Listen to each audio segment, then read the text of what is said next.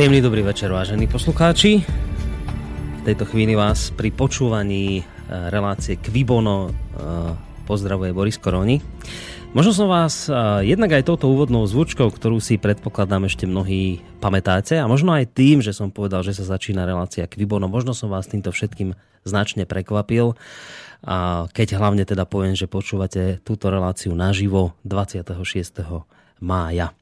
Prekvapil som vás preto, pretože z tejto relácie sme sa vám posledne prihlásili pred niečo vyše rokom. A teraz po roku aj niečo ju vysielame opäť. Ale skôr ako vám predstavím človeka, ktorého veľmi dobre mnohí poznáte a aj z tých mailov, ktoré som za ten rok od vás čítal, veľmi dobre viem, že ste si ho prijali. Skôr ako vám tohto človeka opäť predstavím a priblížim a, a, a vôbec privítam v tejto relácii. Dovolte mi uviezť vás do dnešnej problematiky, ktorej sa budeme počas nasledujúcich dvoch hodín slova hudby venovať. Tak si dovolím na úvod takú malú bilanciu toho, čo momentálne akoby zažívame, s čím sa stretávame. Tak poprvé budem trošku hovoriť možno svoje pocity, ale verím, že aj mnohí iní, ktorí v tejto chvíli túto reláciu počúvate, sa v nich nájdete. Tak poprvé, ako si stále častejšie počúvame v dnešných dobách, že Rusko je pre Európu veľkou hrozbou.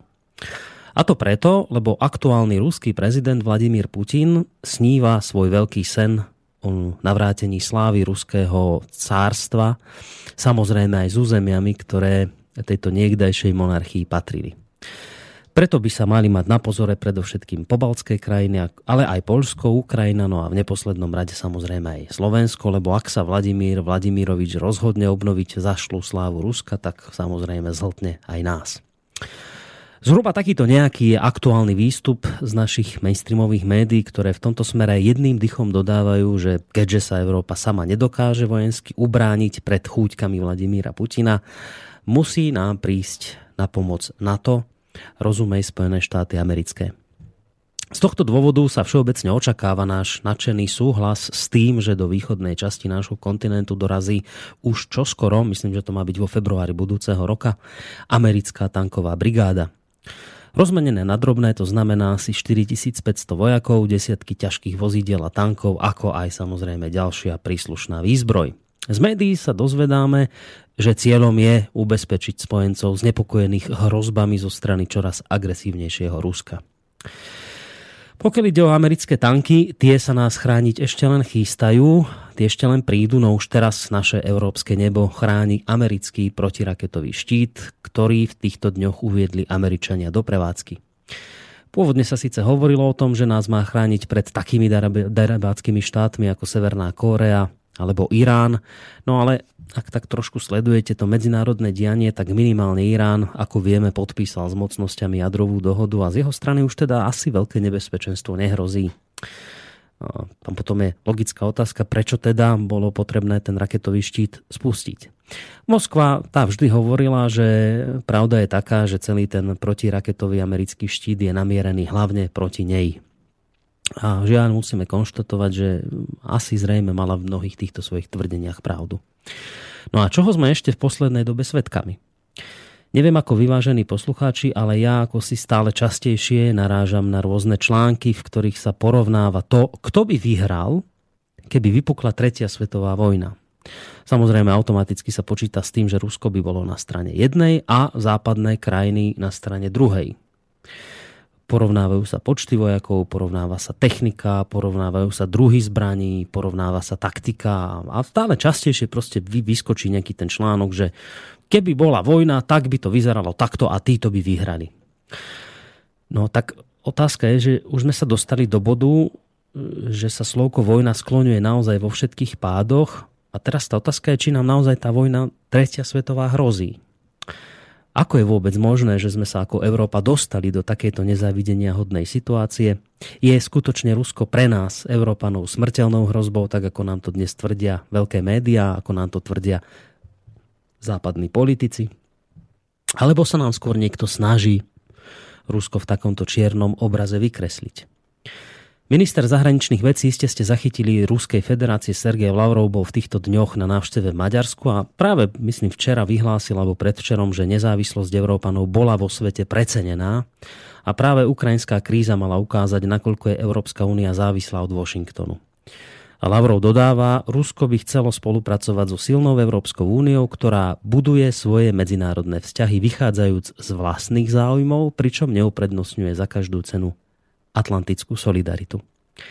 Dnes zase pre zmenu prehovoril e, ruský prezident Vladimír Putin pre grécky denník sa vyjadril v tom zmysle, že Rusko a Európska únia sa momentálne ocitli na kryžovatke, keď je nutné odpovedať na otázku, ako vidíme budúcnosť našich vzťahov a ich smerovanie. Rusko pritom podľa jeho slov nevidí nejaké neriešiteľné problémy vo vzťahu s Európskou úniou a vyzýva na dialog o širokom spektre tém, aj keď zatiaľ teda nevidí ústretovosť druhej strany, rozumej Európskej únie. Otázkou je, opäť sa tak môžeme pýtať, že prečo táto nekonečná konfrontácia Ruska so Západom, prečo Mnohí sa iste pýtajú, prečo nemôže radšej Západ s Ruskom spolupracovať, prečo je potrebné takto hecovať negatívne názory na jednu či na druhú stranu. Kde sa to všetko vlastne má zastaviť? Skutočne to musí vyústiť do nejakej veľkej vojny, alebo je teda nejaká šanca, že politici dostanú rozum a pred vzájomnou konfrontáciou uprednostnia oboj strane výhodnú spoluprácu? To sú samozrejme veľmi legitímne otázky, ktoré si v dnešných dňoch kladie obrovské množstvo ľudí, pretože ako som spomínal, žiaľ nedá sa inak konštatovať, že stále častejšie sme svedkami práve takýchto informácií, ktoré som vám teraz vo svojom úvode prečítal. No a my na tieto a mnohé ďalšie otázky budeme hľadať odpovede práve v dnešnej relácii Kvibono, s ktorou, ako som hovoril, sa vám teda opäť hlásime po vyše roku. No a ja práve preto o to a naozaj mi to verte, je to z mojej strany mimoriadne úprimné. Ja práve aj z toho dôvodu, že sme mali takúto väčšiu prestávku, o to srdečnejšie vítam hlavnú postavu tejto relácie v podobe analytika Petra Čalovku, ktorého by sme v tejto chvíli mali mať už na našej telefonickej linke. Uvidíme, či sa spojenie podarilo. Pán Čalovka, Dobrý počujeme večer. sa. Dobrý večer. Tak, vítajte opäť v Eteri Rádia Slobodný vysielač. No, veľmi ma teší, že znova som ako s poslucháčmi s vami a teším sa. No. no, určite nie ste sám. Ja som už spomínal, e, že za ten, za ten rok aj niečo, e, či mi budete veriť alebo nebudete, to bolo týždeň čo týždeň otázka, čo je s Petrom, kedy bude Peter opäť, kedy zase témy, čiže tých mailov prišlo naozaj veľmi veľa. Ja som si aj takmer istý, že dnes poslucháči nejakým spôsobom v tomto smere aj zareagujú, ale bolo by ideálnejšie samozrejme, keby reagovali na to, o čom sa dnes budeme rozprávať. A tým vlastne hneď aj premostím k takej tej technickej informácii hneď takto v úvode relácie, že všetky vaše otázky, názory a čokoľvek, čo budete mať k tomu, o čom bude dnes pán Čalovka rozprávať, tak nám môžete tie otázky adresovať na maily. E, adresa je studiozavináčslobodnyvysielac.sk Môžete nám takisto písať cez našu internetovú stránku keď si tam otvoríte a kliknete na tú sekciu FAQ a kontakty, tak tam je taký formulárik, ten keď vyplníte, vaša otázka nám príde do mailu a prečítame. Dnes, keďže máme pána Čalovku na telefóne, tak sa nám do relácie nedovoláte, takže dnes e, budete zbytočne vytáčať číslo. Naozaj skúsme ostať len pri tých mailoch a pri našej internetovej stránke. Ja už teda len dodám, že e, spolu s pánom Čalovkom vám nerušené počúvanie praje v tejto chvíli aj Boris Koroni.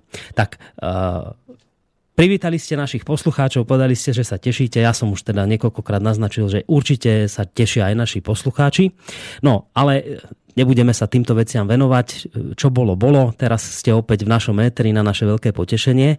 My, keď sme, keď sme posledne robili reláciu, bolo to zhruba rok aj nejaké tri mesiace. Ja som si tak aj pozeral, že, že čo my sme tak zhruba vtedy spomínali. No a my už sme sa v tej dobe tak práve bavili o tých rôznych otázkach zhoršujúcej sa bezpečnostnej situácii na svete. Riešili sme už v tej dobe rôzne narastajúce protiruské nálady, ktoré sa začali šíriť.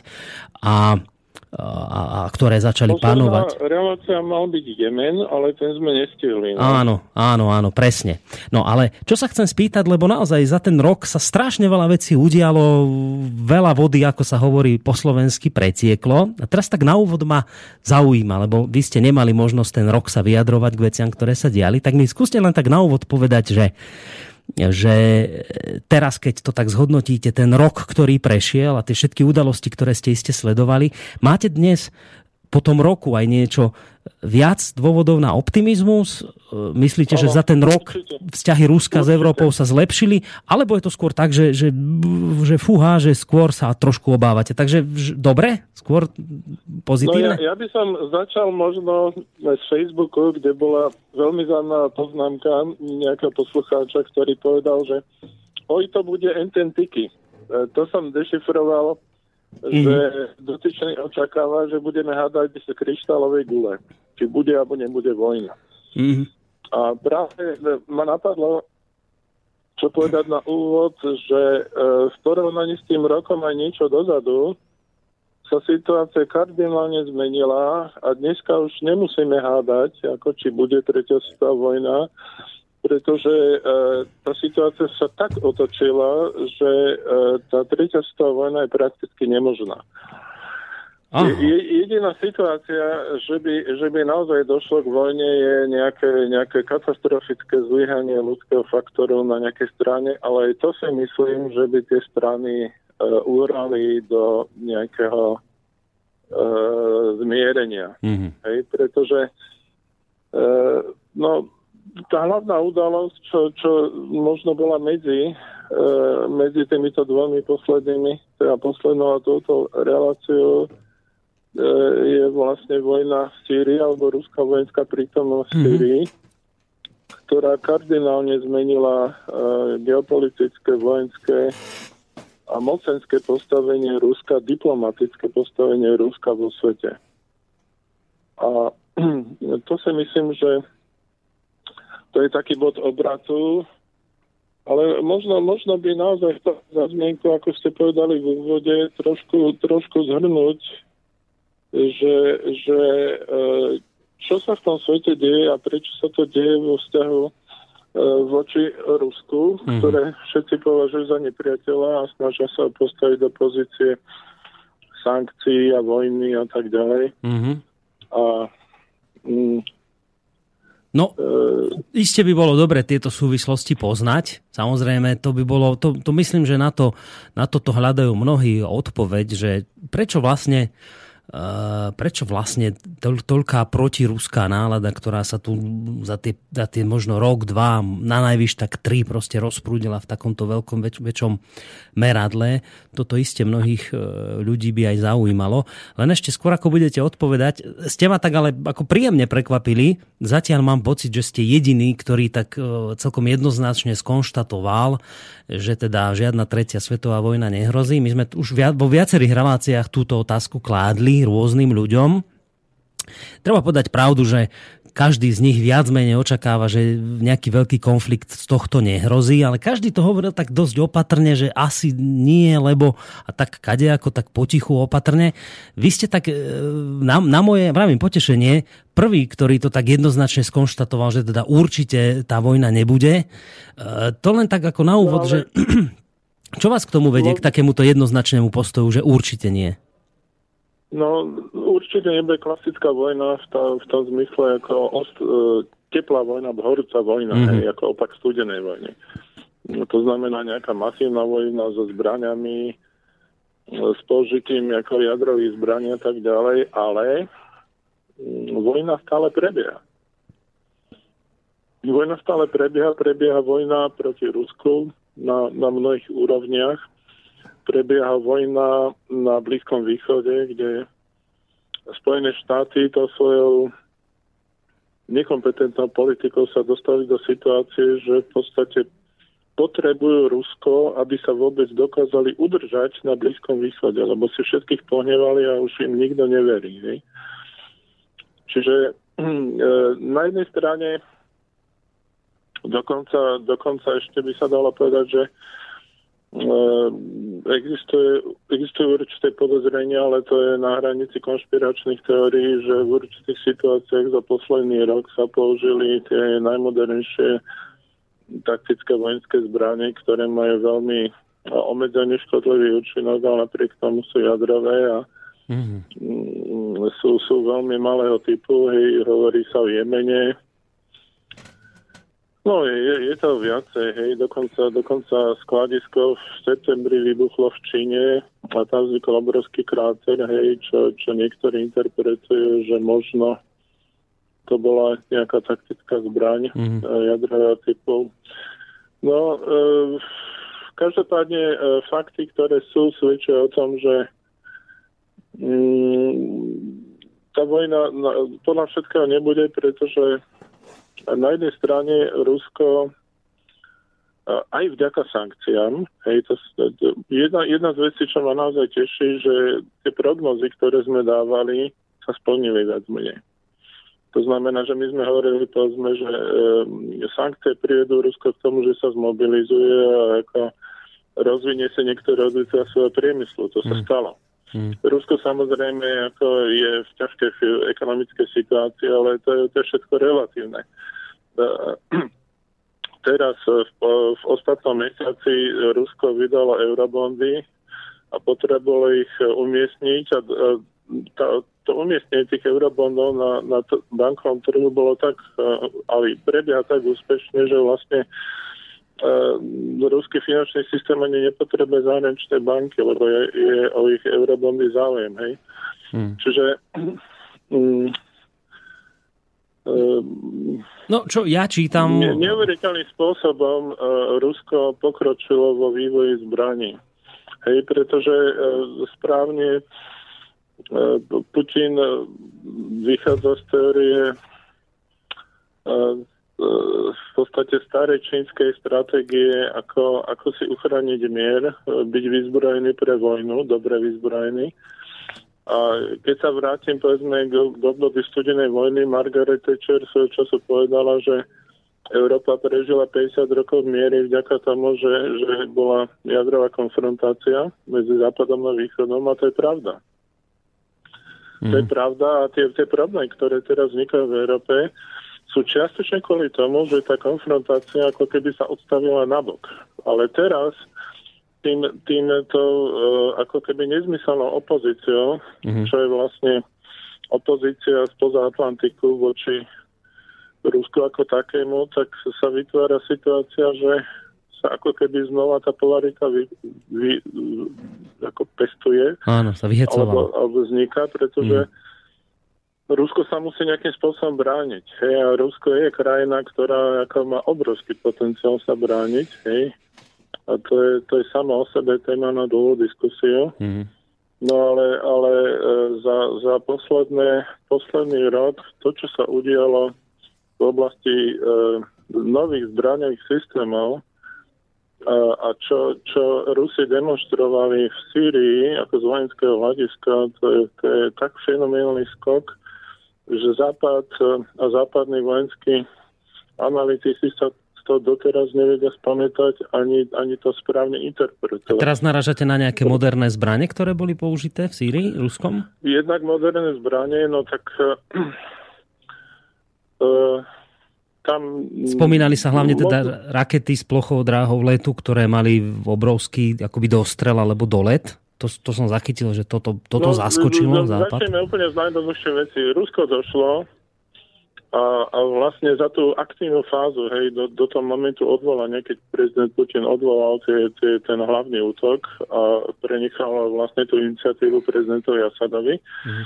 A už v podstate tie, tie letecké a kozmické sily Ruskej federácie útočia už priamo iba po, po Dajšu, alebo teda po islamskom štáte a po, po tých uh, Jabata a Nusra, mm. uh, čo, sú, čo sú tí hlavní teroristi, tak uh, uh, Rusko urobilo asi 10 tisíc leteckých vojenských útokov. 10 tisíc? Uh, áno. Číslo.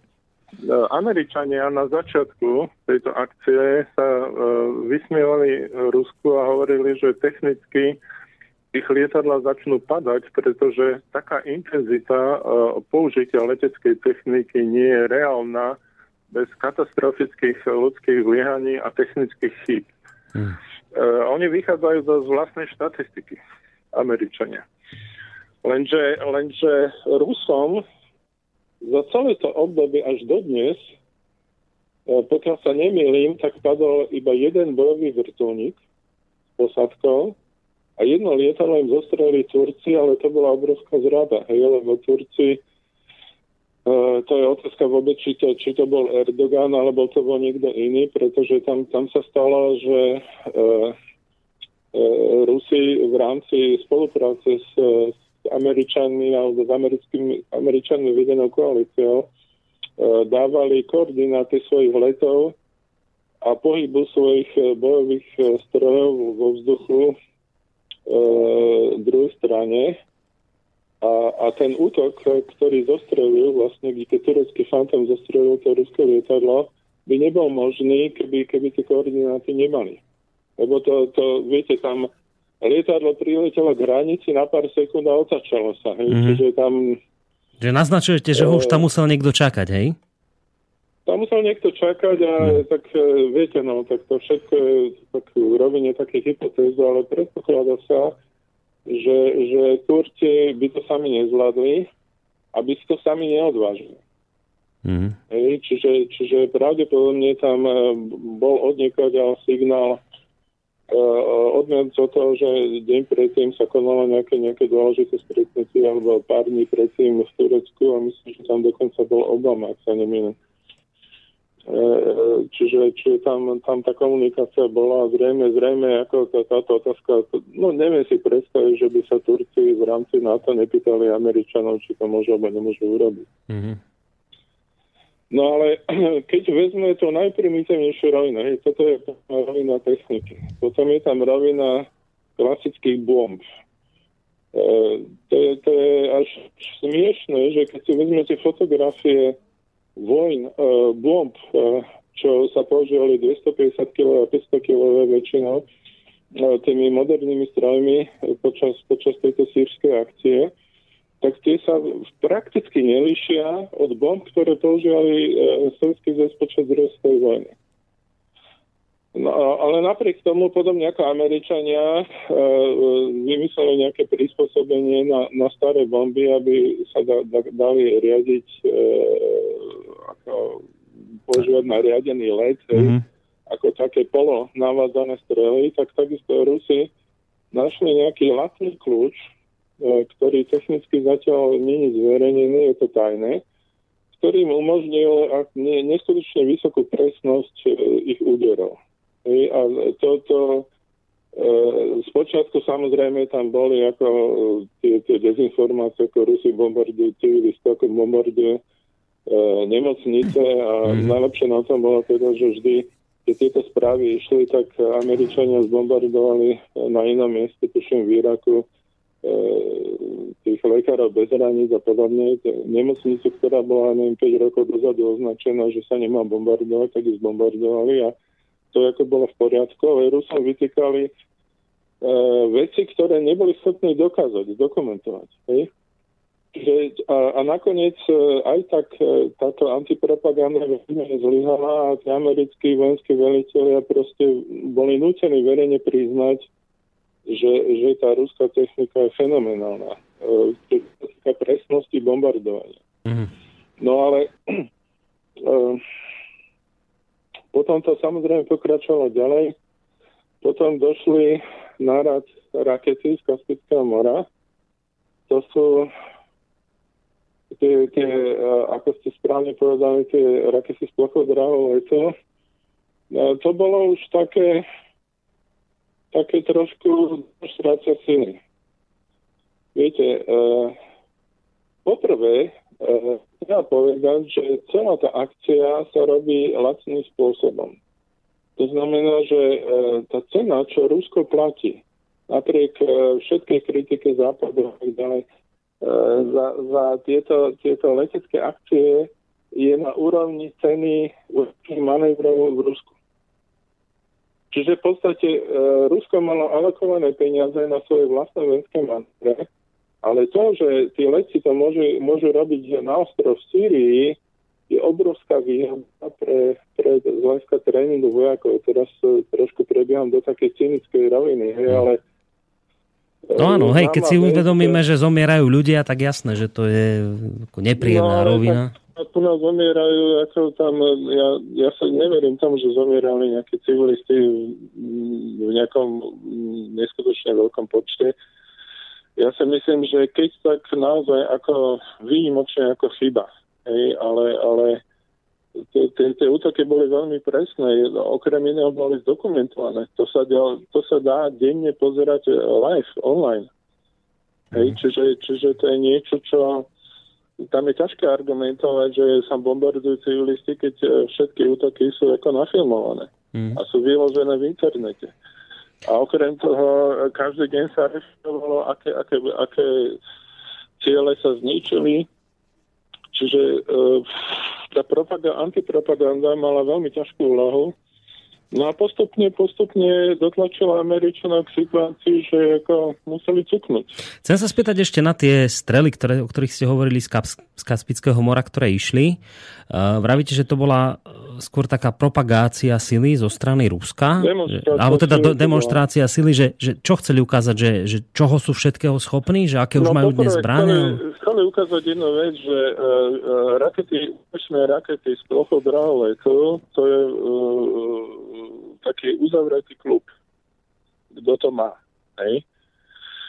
A do toho klubu patrili pre všetkým Američania a neviem, možno zo pár ešte krajín, hej, ale, hmm. ale Rusko určite do toho nepatrilo a pri obmedzení strategických alebo jadrových zbraní sa v rámci nosičov, uh, to si vytúpali Američania ešte, ešte za dávnejších čias, že sa rakety, ktoré sa strieľajú z lode, a tam sa jednalo vlastne o rakety z plochodra letu z amerických lodí, sa nepočítajú do toho nejakého celkového počtu. Mm-hmm. Hej, a Američania zaspali na Vavrínok a tešili sa, že ako, ako je to všetko fajn. A odrazu z Kaspického mora vzleteli rakety, presahli telo s presnosťou, neviem, na 3 metre. Hej, na vzdialenosť 2000 kilometrov. Tam bola práve tá zvláštnosť, že tam bola nejaká veľmi predlžená akoby ten, ten, ten, ten, ten dolet, myslím, že ten bol vlastne tým, čo ako zaskočil ako som, ak som to správne čítal, že práve toto malo zaskočiť Západ, jednak dolet tak tých áno, rakiet. Áno, a... ako, e, to, to, to sa jedná o to, že počas noci e, rakety z plochodrahu letu ako keby z jednej časti Zemegule preleteli na inú časť Zemegule a ako presnosťou plus minus 3 metre trafili cieľ. To, to, to Američanov totálne vyvilo z miery. Ale, ale to malo pokračovanie. A pokračovanie bolo, že Rusko neustále vyvíja ako svoju ponorkovú flotilu, čo je veľmi zaujímavé samo o sebe. Hej, ponorková flotila to je súčasť jadrovej triady to je naj, najúčinnejší nástroj nečakaného prekvapujúceho jadrového útoku na protivníka. Hej, e, lebo e, no poviem iba príklad, trošku odbočím, hej, že e, NATO a Američania tu nás sa chystajú základne, hej, ale keď ruské ponorky dojdú, ja neviem, 5 km ku brehu rakety, pri amerických brehoch, tak tam nepotrebujú základňu. Základňa je zbytočne drahá, jej musíte platiť prenaj, musíte platiť personál, obslužný personál a tak ďalej a tak ďalej. Pohonné hmoty vojakov, e, odlučné vojakom, ja neviem čo všetko. No a z malých ponoriek, e, ktoré ani nie sú jadrové, tam sa jedlo dokonca o dieslové moderné ponorky, tak e, Rusi pustili z Kaspického mora akože ďalšiu sériu týchto raket pochodraho letu. A to, to je, viete, no, my to nevieme čítať, ale vojaci to veľmi dobre vedia čítať. Ako, to, je, to je podobné ako vypustenie, vypustenie družice s lajkou. Mm. Celý svet sa tešil, áno, človek je vo vesmíre, ale Američania sa zrozili, pretože si uvedomili, že Rusko má nosič, ktorý je schopný doniesť jadrovú zbraň do hoci ktorého miesta na svete. A to bolo v 50. rokoch. To, to bol význam ako umelého sputniku a lajky. Hej? Mm-hmm. A, a teraz toto isté sa im stalo s mali, a tieto malé, malé uh, dieslové ponorky, uh, to je nová generácia, to je naozaj otázka ako posledného roku alebo roku a pol tak majú tak tichý chod, e, dokonca neviem, či ich nevolajú tichí zabíjaci alebo nejako tak podobne. Američania, e, e, je, to, je to veľmi nebezpečný super. A teraz e, ešte okrem iného, Rusko popri v rámci svojej obrany a budúcej obrany rozšíruje svoje aktivity v arktickej oblasti, v Arktike. Mm. To znamená, ako tam, kde je ten klobúk ľadu a proste kde je ten, ten uh, severný pol a, a toto všetko. A určitým spôsobom uh, je to strategická výhoda, pretože keď ponorky plávajú v týchto studených vodách, tam je uh, iné vedenie zvuku a v, v tom studenom oceáne alebo studenom mori oveľa ťažšie identifikujú. Čiže tam sú prakticky, uh, dá sa povedať, že nezistiteľné. Mm. Čiže tam, tam je veľa faktorov, ktoré, ktoré uh, vojakov, ktorí rozumia hodne vystrašili. Ale to je len jedna rovina. Hej, to sa bavíme o tých uh, klasických bombách, raketách. Teraz uh, samotná technika letecká uh, jednoducho fungovala absolútne bezchybne pri 90% zaťažného leteckého času. To, to sa v dejinách ešte, ešte nestalo niečo takéto. Žiadnemu štátu sa do, do, nepodarilo úspešne urobiť takto dlhú, intenzívnu a úspešnú leteckú operáciu.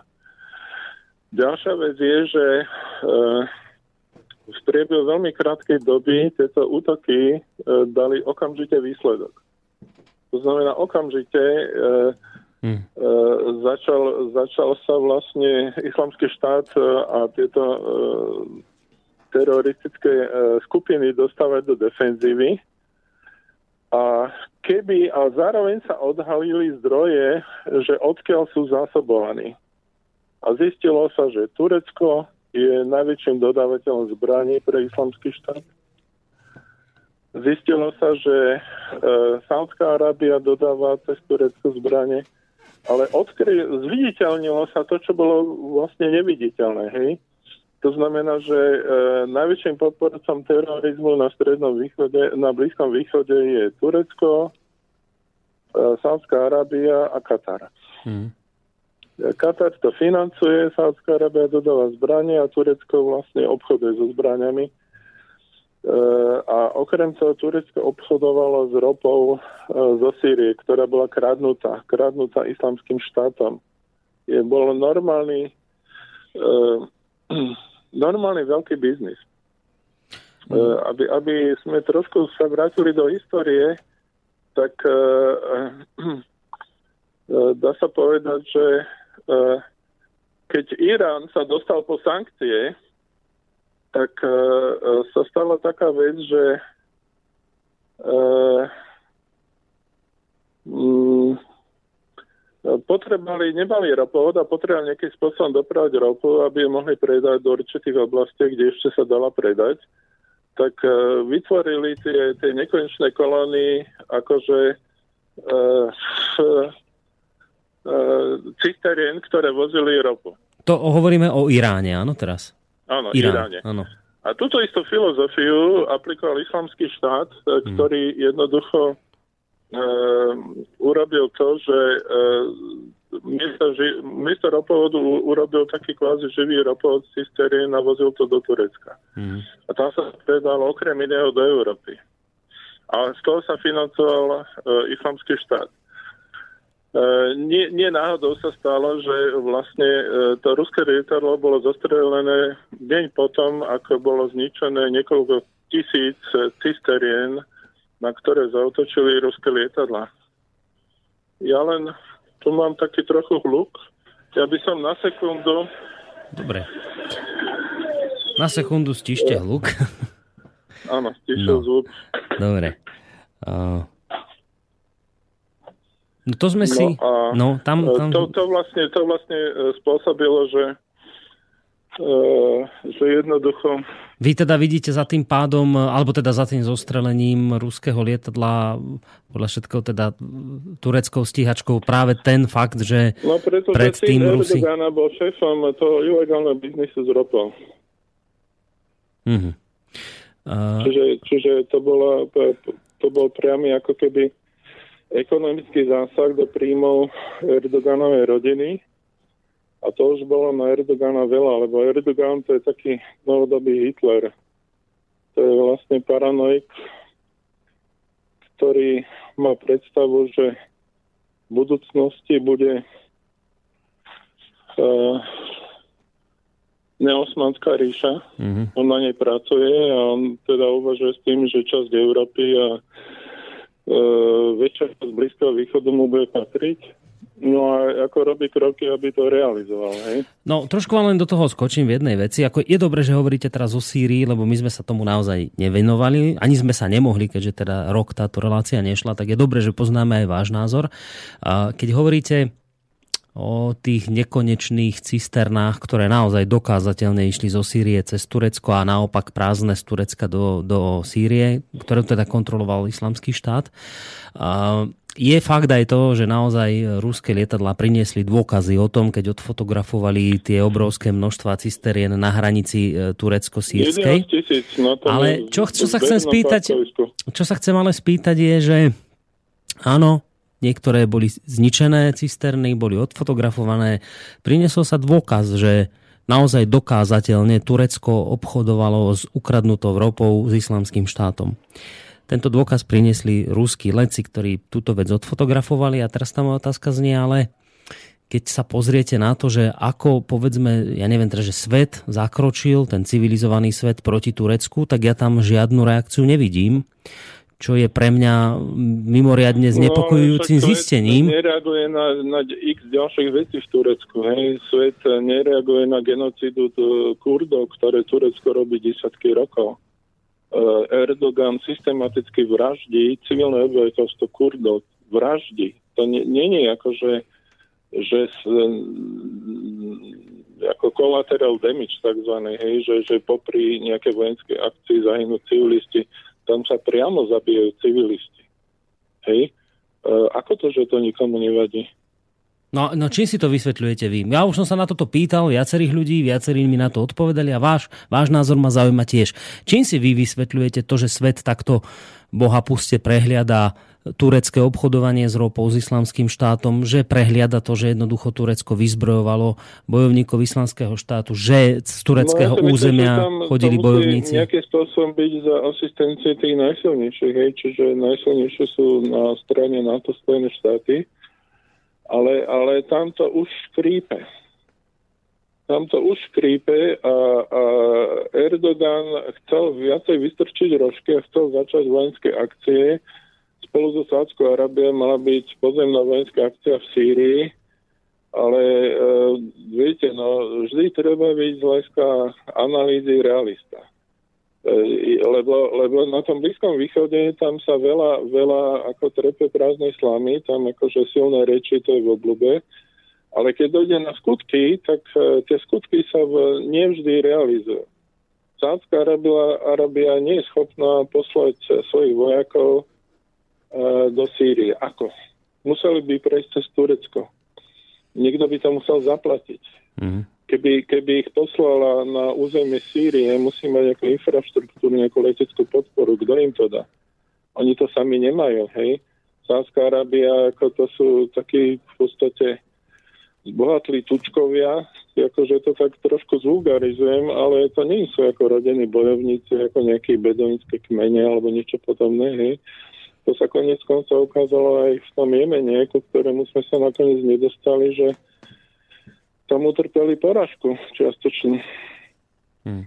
Hej, čiže e, dokonca jemenské vojska sa dostali na územie Sádskej Arábie a tam hrozí konflikt a vôbec teraz je tá situácia taká, že s tým mladým princom, nástupníkom trónu to vyzerá, že to sú, to sú blázni proste. No, keď som sa spýtal na to Turecko, tak najčastejšia odpoveď, ktorej sa mne dostalo, že teda prečo ten akože civilizovaný svet nezakročí proti Turecku a neklepne mu po prstoch v tom, čo robí, tá odpoveď vždy bola, no lebo si treba uvedomiť, že Turecko je e, krajina, ktorá je v NATO a má druhú najväčšiu armádu v rámci NATO. Čiže jednoducho nikto sa akoby neodváži ťahať s Tureckom v tomto smere za prsty práve, práve z týchto dôvodov. Ja si myslím, že to nie je tak celkom tam je viacej aspektov. Tá náplnejšia armáda, to sú silné slova. otázka je, že čo je najsilnejšia armáda? V jakej oblasti? V leteckej oblasti, ako v pozemných vojskách, v tankoch? Možno v zmysle najpočetnejšia, viete, ďalej, ale technika, vojaci. Ich armáda nie je až taká silná.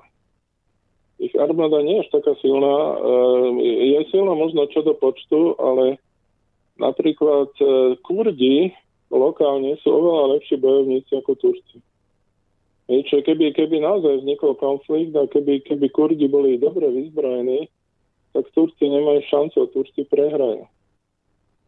A to, to, to, my sa bavíme len o jednom aspekte, ale tých aspektov je viacej. Napríklad, e, viete, ak si pamätáte tie kaukazské udalosti na, sever, na juhu Ruska, Čečensko a celá tá plejada ako tých rôznych útokov, čo sa tam mhm. odohrávalo a mhm. terorizmu. Čo myslíte, odkiaľ to bolo? Kto, kto trénoval tých vojakov? V Čečensku? V Turecku. V Turecku? No čo, naznačuje? V tureckých táboroch sa trénovali títo vojaci. Turecko ich platilo a posielalo ich na, na kaukazské územie aj do Čečenska, ale aj do ostatných eh, Ingušecka ostatných týchto zón. A to sa vedelo a dodnes napríklad e, e, najväčšia nemocnica pre islamský štát je v Turecku šéfkou tej nemocnice je Erdoganová dcera. Hej, ale to, to v podstate sú také známe veci, no. No dobre, pýtam sa to vás preto, ale, lebo... Ale, ale akože, aby som ešte odpovedal na tú hmm. vašu otázku, tak uh, ten rozhodujúci bod uh, v podstate je to, že uh, Turecko, ten Erdogan, to, to je čistý, čist, čistej vody Hitler. Hej, to je človek, ktorý nemá absolútne žiadne škrupule, ktorý je schopný kedykoľvek, kdekoľvek zautočiť zákerne, nezakerne, hej, to je, e, čo, čo to je za človeka, ktorý, ktorý financuje v podstate a pomáha financovať, e, asistuje pri financovaní islamského štátu. Však to je najväčšia obluda, ako si môžete predstaviť. A tento človek, e, s ním bohužiaľ Európa urobila obrovskú chybu, že s ním začala vyjednávať a on Európsku úniu vydiera imigrantami, alebo teda tými, tými vlnami tých, tých e, utečencov, ktoré, ktoré vlastne e, e, oni ako keby vyprodukovali. Hej, čo, čo je najsilnejší bod toho, čo urobilo Rusko v Sýrii? Naj, najsilnejší bod je, že Rusko tým, že e, bojuje za mier v Sýrii, vytvára podmienky, aby sa sírsky utečenci mohli vrátiť naspäť. Aby nemuseli utekať do Európy. Čiže Európska únia by mala bo, e, boskávať nohy Putinovi za to, čo robí. Boskávať nohy doslova. Mala by všetky peniaze, čo chce dávať Turecku, by mala dávať Rusku, aby mala vyvinúť maximálne diplomatické úsilie, aby Rusko bolo chránené v tejto vojne e, za oslobodenie Sýrie, aby sa ľudia mohli vrátiť domov si pozrite fotografie zo sírskych miest, to je totálna katastrofa. To je jak nemecké mesta po druhej svetovej vojne, ale v Sýrii je to všade. Všade je toto. Tí, tí, ľudia, tí ľudia žijú v pekle. Hej, čiže predovšetkým prvé, čo treba zastaviť peklo. Čo urobili Rusi? Rusi mali dlhodobú dohodu so Sýriou. Rusi dodržali slovo a pomohli. Sýrii. Hej. To je, bol jediný štát. Jediný tam boli legálne. Hmm. E, mali vojenskú dohodu s vládou Sýrie, vláda Sýrie ich pozvala, oni tam došli, nikto iný nemal takýto mandát. Všetci oni iní, čo sú tam, sú okupanti. Spojené štáty sú okupanti, Británia sú okupanti, ktokoľvek tam vojde, sú okupanti. No, z hľadiska Teraz práva, z hľadiska medzinárodného práva. Že, že Turecko podporuje E, islamský štát. E, existujú fotografie McCain. E, McCain sa dostal ilegálne, čo je samo o sebe hrdinský skutok, za to klobúk dole. A nejaké dva roky dozadu, alebo možno sa miní, možno to boli tri, bol na území Sýrie a hovoril s akože s umiernenou opozíciou. Na tej fotke Žiadna umierená opozícia není. Tam sú pohlavári islamského štátu. To je, to je živý dôkaz. Ako to vy hovoríte, že nikto sa nerozčuluje nad Tureckom? Ako to, že sa nikto nerozčuluje nad, nad uh, McCainom, ktorý, ktorý jednal s totálnymi vrahmi. A, a, a, a dodáva im zbranie a dodal sa spolupráci s ním a podporuje ich. Ako je to možné? Myslím, že to je tá fotka, ktorú spomínate, kde je, myslím, za, za ním niekde v pozadí Abu, Abu Bakr al-Baghdadi, to je šéf uh, islamského no, štátu. No, je viacej. No tam by bola, tak odpoveď je, že však v dobe, keď sa stretávali, boli ešte teda umiernení, no a potom sa zradikalizovali pod vplyvom udalostí v Sýrii. Viete, že tam no, al-Baghdadi, ten, ten pochádza priamo akože z amerického väzenia. Ten, ten sa zradikoval v americkom väzení. E, to je, to je ďalšia sama, sama o sebe zaujímavá kapitola, hej, že e, v podstate tam celá skupina tých ľudí z, z, z tých, tých e, teroristov vlastne pochádza zo skupiny, ktorá spolu sedela v americkom väzení. Čiže to sú také hodne ťažké veci. No faktom je minimálne to, keď sa teda bavíme o Sýrii a o, o bombardovaní zo strany Ruska, faktom je to, že keď s bombardovaním v septembri Rusko začalo, tak naozaj je pravda, to sa dá dohľadať. Uh, boli veľké protesty proti teda E, tomuto bombardovaniu. Argumentovalo sa tým, že Rusko strieľa predovšetkým na civilné, o, e, na, do civilných oblastí, na civilné ciele, že zasahuje e, hlavne umiernenú opozíciu a že v skutočnosti proti islamskému štátu nebojuje. To boli tie úvodné komentáre hneď tesne po no, spustení. To je, hneď... akože to je tá najprimitívnejšia, najhlúpejšia a najnekompetenčnejšia propaganda. A, a ja som ináč rozmýšľal, že kde sa to v našom mainstreame bere. A ja si myslím, že to pochádza odtiaľ, že jednoducho tie správy sa píšu v angličtine a naši novinári iný jazyk ako nevedia. Čiže oni, oni sú obmedzení jazykovo na tie najtupšie zdroje informácie, aké existuje. Nevedia po francúzsky, nevedia po nemecky, nevedia po rusky. Nemci tam aspoň sem tam preskočí niečo objektívne. Hej Takisto u Francúzov. Francúzi majú pár ako veľmi dobrých e, takých medzinárodných analytikov a tam sa naozaj môžete dozvedieť e, veci, ktoré sa inde nedozviete. A o Rusku ani nehovorím. Rusko jednoducho tam, tam je spustu fantastických analytikov, ale aj celých organizácií a inštitúcií, ktoré sa zaoberajú ako stratégiu alebo analýzou medzinárodných udalostí. A tam je ťažká konkurencia medzi týmito, týmito organizáciami, čiže tam, tam je elita, ako keby e, týchto, týchto analytikov a k tomu sa tí novinári naši bohužiaľ nemajú ako dostať. No, my hlavne už teraz s odstupom času teda vieme zhodnotiť, ako to teda celé bolo. A, a fakt je ten, že s tým ťažko asi polemizovať a nesúhlasiť. Faktom je ten, že za pár mesiacov Rusi urobili v Sýrii skutočne obrad v, vo vojne. Skutočne sa udialo to, že jednoducho islamský štát prestal. Pokiaľ sa bavíme o Sýriu, ja nebudem teraz riešiť Irak, kde Rusi nie sú, ale pokiaľ sa bavíme o Sýrii, tam pred teda tými ruskými zásahmi zasahovali len Američania a ich spojenci a teda bolo také presviečanie, že robíme, čo sa dá, ale ten islamský štát je veľmi nebezpečný, rýchlo sa rozrastá a nejde to tak, ako by sme chceli a to boli vždy také, také odbitie. Eh, ale ako tam začali Rusi zasahovať, tak skutočne za pár mesiacov sa tie misky váh úplne inak preklopili na stranu teda predovšetkým Asadovej armády. A... Ale viete prečo? No a to sa chcem práve opýtať, že čím, čím to bolo? No, že... Američania jednoducho sú, sú srabi ako vojaci. E, to sa nedá porovnať s Rusmi. Ja vám poviem len jeden príklad. Hej.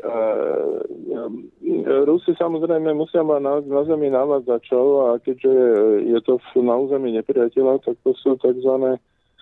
Um, myslím, že sú to, sú to zložky vnútorných vojsk alebo nie, niečo takéto, ale ako špeciálne jednotky sú tam. A tam bola situácia, že e, jedného takéhoto navádzača obklúčili tak hovorili, chlapi, ako žuchnite to sem, ja ich ako nalakám na seba. No oni, oni to teda zbombardovali a tým, že zničili veľké zoskupenie teroristov, ktorí ako išli po tomto návadzačovi, no on sa obetoval. No áno, toto je známy prípad, ten sa dosť je známy, ale, intenzívne ale, riešil, ale... Neviem, ste videli fotografiu, to je, to je taký 20-ročný chlapček. Hej, hej, taký... No, len teda taký, tvrdilo taký sa... Normálne akože z dediny nejakej takej neveľkej. E, e na 9. maja, keď bola prihláška v Moskve, Putin pozval jednoho Francúza, ktorý vzal všetky svoje rodinné vyznania, ale hlavne tam bola stužka e, tej, tej francúzskej legie a dal to manželke tohoto ruského vojaka, že to je pravý hrdina, ktorý si to zaslúži a on odozdáva ten, ktoré tie rodinné vyznamenania jemu ako vojakovi, pretože ho veľmi ctí. Hej? Ale, ale takéto ohlasy chodili z celého sveta. Hej? A ja nehovorím, že Američania takýchto vojakov nemajú. Hej, ale no tak ja nechcem teraz zabiehať do iných tém, ale napríklad momentálne minister americkej obrany je No a novo vymenovaná generálka štvorevezdičková e, predstavila svojho manžela, ktorým je žena. Hej, čiže to je, to je úroveň americkej armády, tým nechcem nič povedať, ale ako každý, kto je veliteľ v armáde a pracuje s ľuďmi, chlapmi v armáde, čo to znamená, takéto informácie. Hej. Hmm. To znamená, že tá armáda ako je na odpis. No ja som chcel len k tomu navádzať, čo vy mladému ruskému, teda neviem zhodnotiť, ale stretol som sa následne potom s tým, keď toto naozaj táto historka teda zasiahla značne aj sociálne siete a začala sa šíriť, tak teda sa hneď vyrojili protiargumenty, že ide o hoax, teda že ide o nepravdivú informáciu. Vy teda viete s absolútnou istotou potvrdiť pravosť týchto tvrdení, že naozaj to tak bolo? No, teraz, e, ako či som videl ako telo toho mŕtvého vojaka, ale ako to telo bolo tak rozbombardené, že asi, asi ani no, ani nie. Neostalo. Ani som tak nečakal, že ste telo videli na vlastné oči, ale skôr, že či to teda rozoberali nejaké seriózne médiá, ktorým sa teda dá veriť. E, iba o toto sa mi jedná. Ja tu nechcem nejako spochybňovať, len teda, že som sa stretol s tvrdením, že táto správa je nepravdivá, že to teda bol hoax. No, no. ale viete, to, to je, to je antipropaganda stále všade. Hmm. Ako keď je Putin niečom úspešný, tak okamžite antipropaganda, že to tak nie je. No. E, ja vám poviem skôr takú vec, že pozrite, čo robí propaganda na Ukrajine. Ako, ten, ten národ za, za tie dva roky, alebo koľko tam beží o tom Majdanu, tie udalosti, ako totálne zblbol, ale totálne. E, majú, majú oligarchov stokrát horších, ako mali predtým. E, momentálni oligarchovia sú čistí zlodeji. štát vyrabovali dotla. Ľudia pekne platia x krát viacej za všetko. E, žiť sa tam v podstate nedá. Hej? A ľudia ako veria tej propagande ďalej. Väčšina ľudí. Ja, ja dokonca tu mám susedov, ako spolu venčíme psa, ktorí sú Ukrajinci a keď ich stretnem, tak počúvam, ako Putin bombarduje civilistov v Sýrii a akože to, ani, ani sa nepokúšam s nimi diskutovať, lebo to sa nedá. To sú ľudia, ktorí nerozmýšľajú. No, takto. Mm, poviem to inač. Uh, ostatné informácie, ktoré od Ruska idú zo Sýrie, sú pravdivé. E, možno by stále ešte e, za to dodať, že mm, e, na... Nás prerušilo, lebo to tak býva, že po hodine zruší, takže ja už som aj chcel hudbu dať, ale sa nestihlo, tak ešte, ešte nech teda pán Čalovka dopovie a keď dopovie, tak potom si dáme trošku hudobnú prestávku momentálne vytáčam. Už by ano? sme sa mali počuť, lebo nás prerušilo po tej hodinke. Už vravím, že som plánoval aj pesničku dať, ale toto ešte dopovedzte túto myšlienku a potom si dáme údobnú prestávku. Kde sme to skončili? No, tam nás prerušilo, keď ste hovorili, že informácie, ktoré idú z Ruska, sú teda pravdivé. A potom sme už nepočuli ďalej, čo ste. Ja, áno, no, že, že v podstate to, ako Rusi referujú, tam, tam e, není sú nepravdivé informácie, čiže vychádzam zo štatistiky, že keď teda väčšina toho, čo hovorí, je pravdivé. Ja áno, viem, viem, čo som chcel povedať. Ja som chcel povedať, že e, keď začala vojna na Donbase, tak sa objavil online kanál Anna News, sa to volalo. Anna News. A ten referoval, ehm, čo sa deje na Donbase, akože z rôznych takých ehm, ľudových reportérov a proste ľudí, čo, čo mali nejaké svedectvá. Ale ehm, Anna News to bol kanál, ktorý existoval ešte predtým, a neustále referoval pravdu o Sýrii.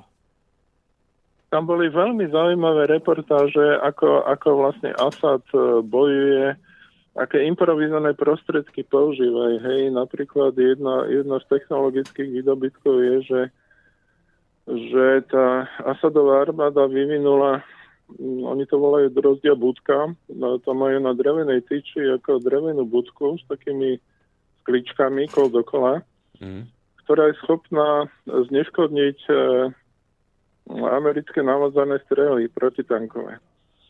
No ale eš, ešte než e, naozaj urobíme tú prestávku, tak by stalo za zmienku, že najsilnejšou zbraňou, čo použili a ukázali Rusi, v Sýrii bola radioelektronická obrana alebo vojna.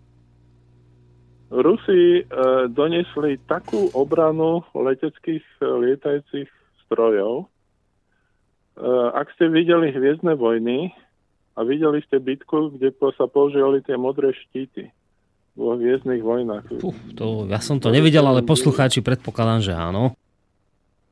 Tak e, doslova do písmena E, tá radioelektronická moderná obrana Ruska funguje tak, že e, letí protilietová strela, odpinkne sa od tej neviditeľnej zóny a letí dostratená. Nie je možné trafiť raketou ani iným lietajúcim objektom, akože e, ruský lietajúci objekt. Ako potom je možné, že ho Turci keby, zostrelili? Keby to použili na začiatku, tak, tak im nezostrelili lietadla. Aha, čiže majú no. okolo... Áno, počujem vás. Čiže, počkajte, to neviem, či to bolo v Hviezdnych vojnách, alebo asi v nejakom Deň nezávislosti sa ten film volal, že tá, tá loď mala okolo seba ako takú ochranu bariéru, nejakú neviditeľnú. No tak toto, toto v neviditeľnej podobe uh, sú uh, Rusi schopní vygenerovať okolo svojich lietajúcich objektov. Hej, uh, ale to, to je, tam sú ešte ďalšie veci, čo oni používali, hej. Uh, Američania, americkí generáli charakterizovali tieto moderné prostriedky radioelektronickej obrany Ruska ako, ako niečo z oblasti science fiction. To sú doslova citát amerického generála, science fiction. To znamená, že oni, oni z rozov si uvedomili, že Rusi ich predbehli o, o jednu generáciu alebo dve generácie týchto, týchto zariadení. Jediný, kto má niečo porovnateľné, je Izrael, ale v oveľa menšej miere a nie, je tak široko spektrálne a v takom veľkom rozsahu. Hej, čiže e, keď to, keď to preložím, uh, uh, Amer- uh, Rusi nad Sýriou uzatvorili nebo a robili si čo chceli a nikto im do toho nemohol zasiahnuť. Američania skúšali tú ich bezletovú zónu, čo robili v Líbii, hej, Briti o tom hovorili, Rusi ich tam nepustili. Ich tam nepustili. A donesli svoje, svoje najmodernejšie rakety SS-400 či S-400 S-500. A tým pádom uh, to, to je taký strašiak, že, že sa nikto neodvážil na nič. Keď hovoríte o tých nových... Erdogan, Erdogan samozrejme mal silné reči, ale neodvážil sa na nič. A E, dvaja leci asi niekoľko dní dozadu preleteli na územie Sýrie, sa im zavisili na chvost ruské stroje a potom, potom niekto urobil interviu s tými lecami, hej. To, je, e, to boli mladí leci, neveľmi skúsení. No a oni povedali, že boli absolútne bezmocní a akože keby Rusi chceli, tak ich ako sundajú. Ale, ale tam treba povedať, že keď bol ten posledný veľký atentát v Ankare, neviem, či si pamätáte, to bol atentát na vojenský autobus. Mm-hmm. Áno. Tak tam, tam sa stalo, Erdogan to zvalil na Kurdov, ale Kurdi, neviem, či to, to, to bola tak organizovaná akcia, že neviem, či by to Kurdi zvládli. A sa dokonca tam, nejaká tam kurdská organizácia mala sama k tomu priznať, pán Čalovka, tam sa mali oni sami priznať, tí Kurdi k tomu. Um, aby to no, teda... Tak, so, tak to bolo viete, no, zase to dobre. Ja. Erdogana, ja by som si nebol istý ničím. Ale, ale e, tam zahynula teraz neviem, či polovica alebo štvrtina e, vojenských letcov Turecka. To znamená, že to oslabilo e, letecké síly Turecka ako kardinálnym spôsobom. Hej. Tam sa viezli piloti v tom, v tom autobuse? Áno. Mhm. Áno. Ako to bol, to bol cieľený útok, hej, čiže si myslím, že e, Kurdi by to nezvládli, podľa mňa. No, neviem. A kto? A však, Vy si čo myslíte? A, však, a čo, by si to zorganizoval sám Erdogan na vlastných pilotov? Ja neviem, ja teraz len, len dedukujem. Erdogan ťažko povedať. Mohli, mohli to byť aj, viete, Erdogan robil čistky v armáde, než sa dostal k moci. A e, tie čistky spôsobili, že tá armáda m, mm, bola ako keby vykastrovaná. E, lebo, lebo Ataturk, zakladateľ Turecka, založil tureckú armádu s takou tradíciou, že keď niekto bude islamizovať e, politiku a bude sa snažiť islamizovať ako turecký štát, treba ho vojenským pučom odstrániť. A to fungovalo až po Erdogana a Erdogan bol človek, ktorý to zrušil. E, vyčistil armádu, robil veľkú čistku tých kľúčových ľudí, hmm. ktorí za toto zodpovedali, vyhodil. A tým pádom, tým pádom e, tú armádu fakticky paralizoval. Hej, čiže tá armáda je ako keby osobná armáda Erdogana, ale otázka je, že do akej miery je akčná. No a e, e časť tých vyšších dôstojníkov sa dostala do väzenia a otázka je, že aké sú tam vzťahy medzi nimi a Erdoganom a či to nebol nejaký pokus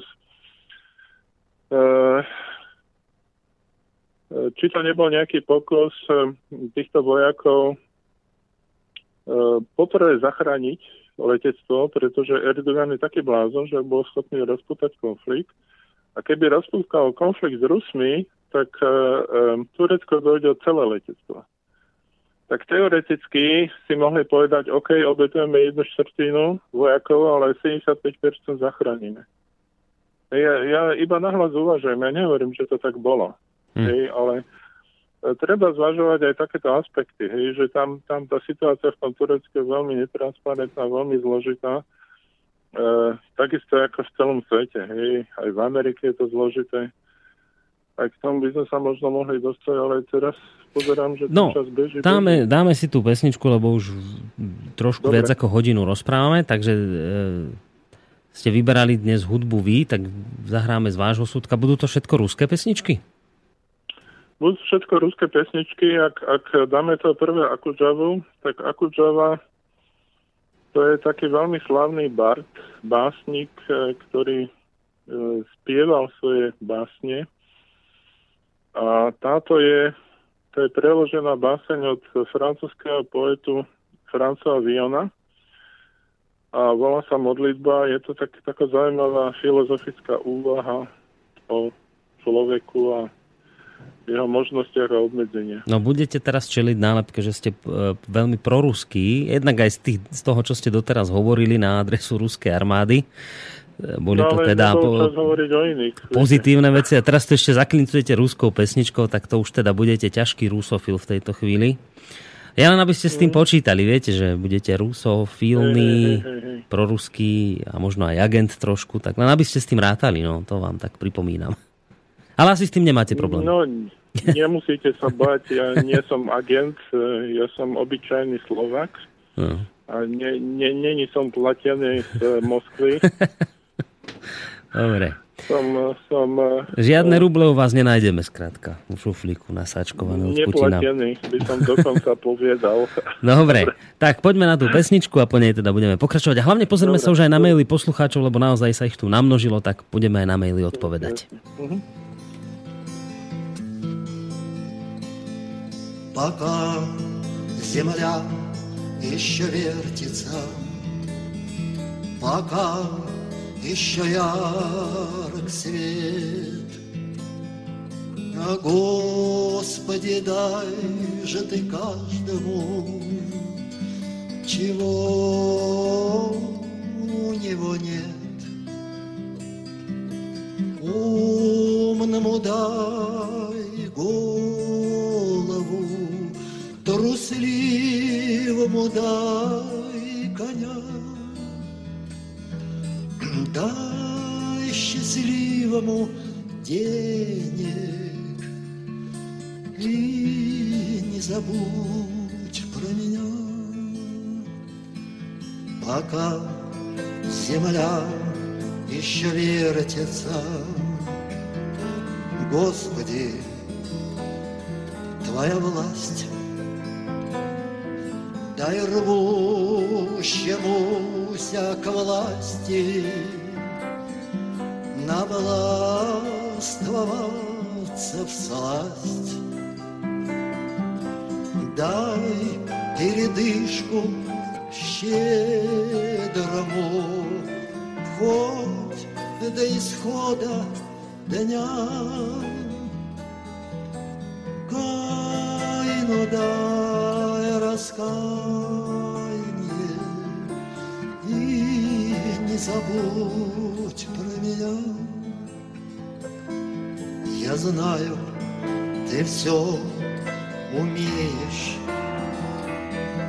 Я верую в мудрость твою, как верит солдат убитый, что он проживает в раю, как верит каждое ухо тихим речам твоим, как веруем мы сами, не ведая, что творим. Господи, мой Боже, зеленоглазый мой, пока земля еще вертится, и это и странно самой, пока еще хватает времени огня. Даже ты всем понемногу не, не забудь про меня.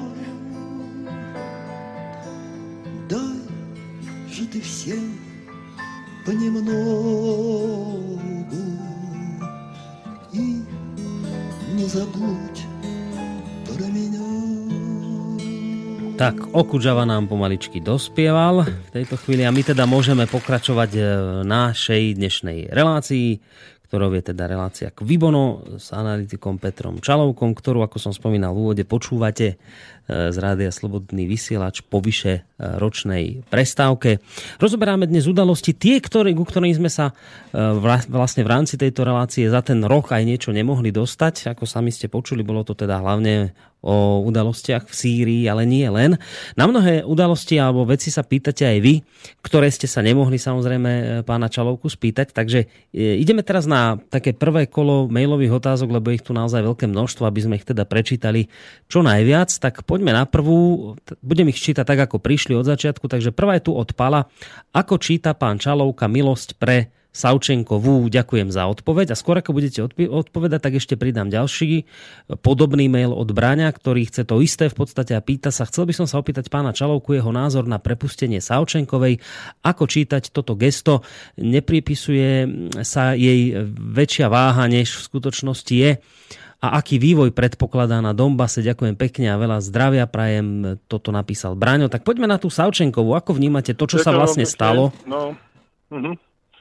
Takže e, Savčenko poprvé e, za Putinom boli príbuzní e, tých zabitých novinárov, ktorých e, má Savčenková na svedomí. E, len pripomenie pre tých, čo nevedia, Savčenková bola navádzačka delostrelovskej palby, ktorá e, priamo zapričinila svojim konaním smrť dvoch ne, ruských novinárov na Donbase.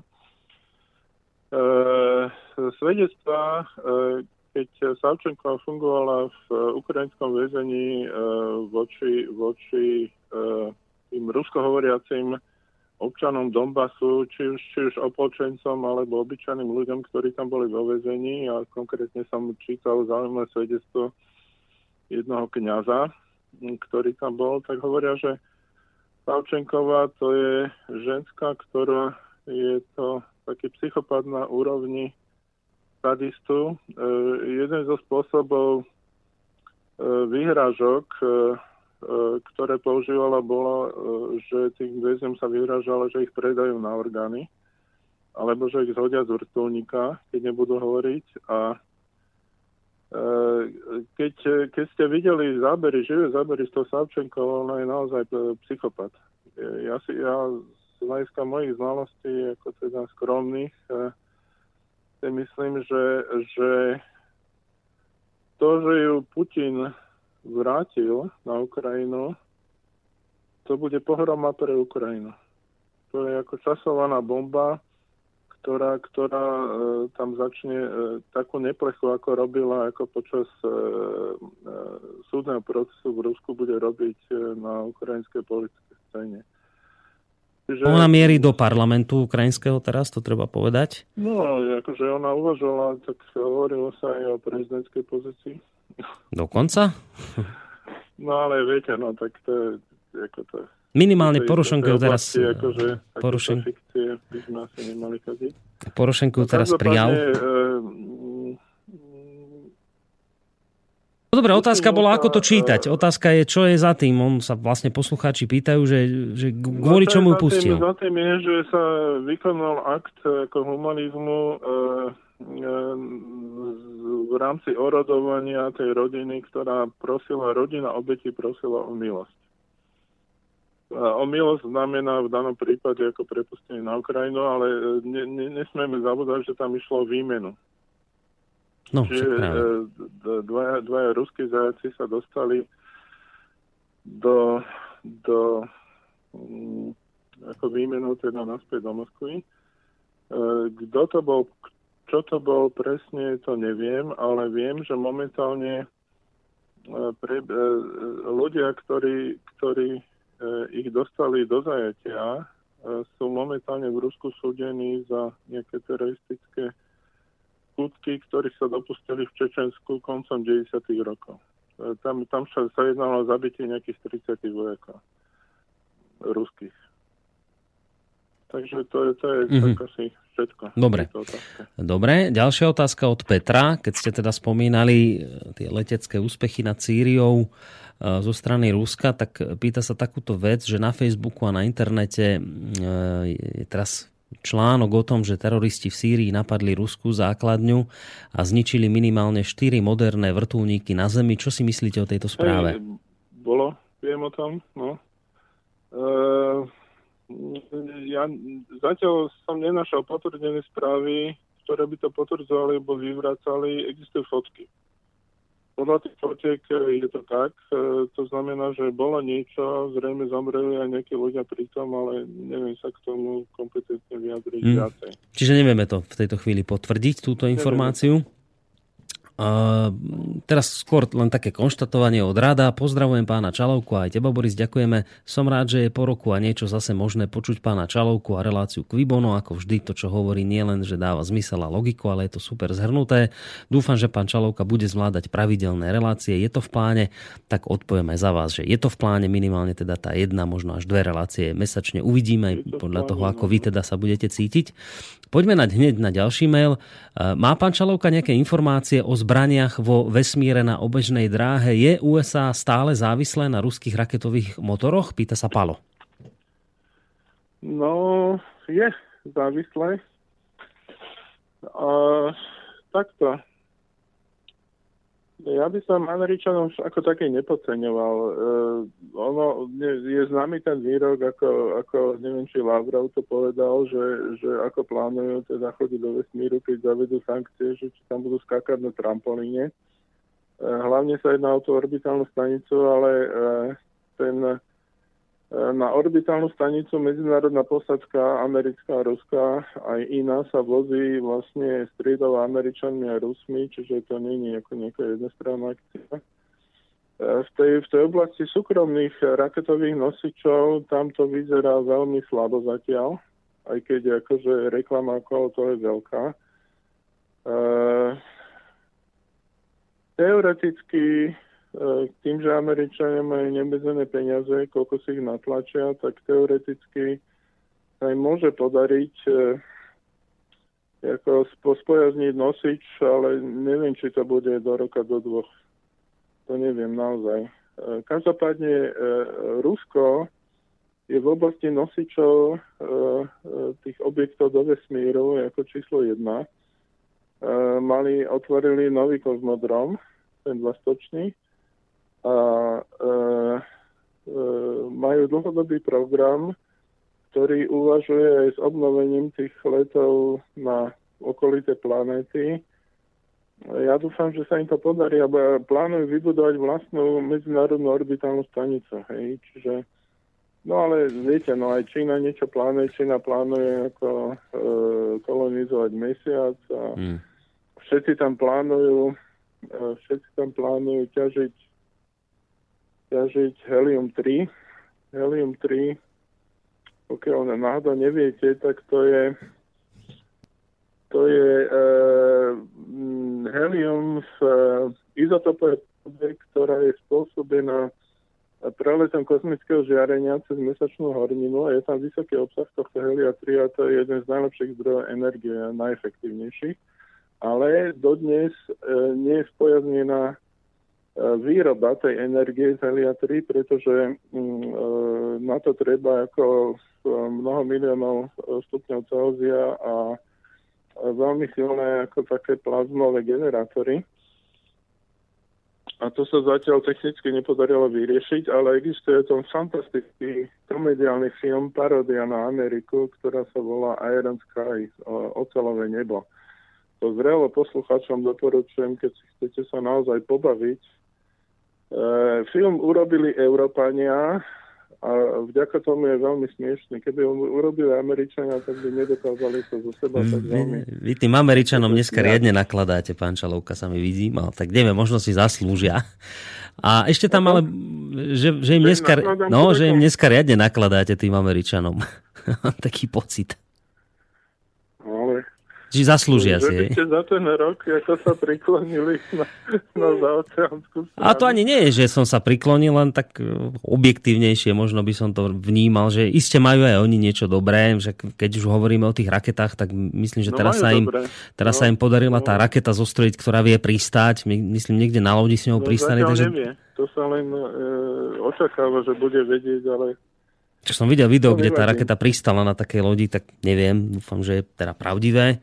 Tým som len chcel povedať, že teda... Na tej plošine? Áno, na takej plošine, ale to bola aj loď, myslím, kde, tam, kde tá raketa ale to nakoniec... bolo také na, na poli no? No najskôr spadla a teraz to ďalšie video, čo bolo, tak už teda akože pristala dobre. No. Asi to neznamená, že je to už všetko skvelé, no, len teda, že aj sa snažia aj Američania, aby to teda nevyzeralo, že nič nerobia. No ale pýtal sa ešte, Palo, že, že či máte nejaké informácie o zbraniach vo vesmíre na obežnej dráhe, či niečo v tomto smere by ste vedeli povedať? No, viete, tam, tam e, to si každý utajuje. Číňania to utajujú, Rusi to utajujú, Američania to utajujú. E, nájdete si v internete, aby ste mali predstavu, e, výbuch e, v čínskom skladisku. Možno, možno to, toto, tento popis stačí a keď nájdete Číne vybuchlo obrovské kontajnerové skladisko a tam sú dve teórie. E, Čína okamžite, ak sa to stalo, utajila ako všetky informácie o tom. Tam došlo, e, tá devastácia je porovnateľná s Hirošimou. Tam došlo ako k zmeteniu vlastne vnútra e, betonových domov v celom okolí, ostala iba kostra. Okrem toho, že teda aj neviem koľko tisíc alebo 10 tisíc kontajnerov ako je, sa vyparilo, je rozhádzaných. No a existuje teória, buď teda, že to bol ako taktický jadrový výbuch s modernou zbraňou, alebo alebo že to bol uh, Wolframový stržeň hodený zo satelitu. Keď sa hodí wolframový stržeň, wolfram má vysoké atomové číslo, čiže má vysokú hustotu. Wolframové na, m, strely sa používajú do protipancerových e, kanonov.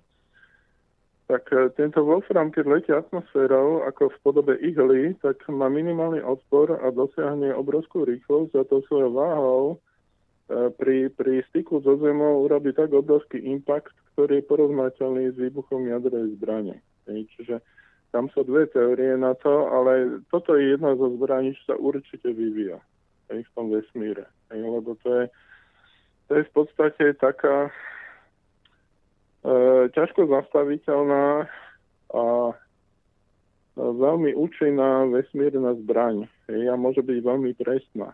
Hej. Čiže vlastne e, satelit akože z vesmíru vystrelí nejakú wolframovú strelu smer? Nevystrelí, pustí. Iba, a už potom, aha, a už potom vlastne príťažlivosť zemská dá rýchlosť a... Áno, uh-huh. áno. No ale, ale čo sa týka tých, tých vesmírnych zbraní, čo je známe, tak je známe, že rok dozadu, rok a pol dozadu Rusko nemalo tzv. oko. To znamená, um, nemali uh, aktívny systém uh, satelitov na sledovanie na sledovanie raketového úderu proti sebe ale behom nejakých dvoch, troch mesiacov to spojaznili. Hej. Čiže e, v tejto oblasti No ja, ja poviem tak, že tým, že Rusko má nosiče a že je schopné mnohonásobne viac to vynašať do vesmíru ako Spojené štáty, tak to vyzerá, že, že e, oveľa rýchlejšie napreduje v tej, v tej e, kozmickej obrane alebo keď chcete vojne, ja neviem, teda určite sa vyvíjajú aj útočné obranné zbranie, mm. lebo, lebo uh, keďže proti Rusku sa vedie vojna, čo vlastne mal byť predmetom dnešnej témy a k čomu sme sa vlastne nedostali, tak uh, na rôznych úrovniach, hej, ja neviem, E, počnúť s ekonomikou, sankciami, e, blokádou medzinárodného obchodu, blokádou bank, bankových prevodov, blokádou bankových úverov zahraničných. E, blokujú sa ruskí športovci cez, cez totálne vykonštruované nové akože dopingové látky, ako je napríklad meldonium, hej, to bola veľká aféra na začiatku roka aby sa odblokovali uh, ruskí, ruskí športovci od veľkých uh, medzinárodných hier, ideálne od olympijských.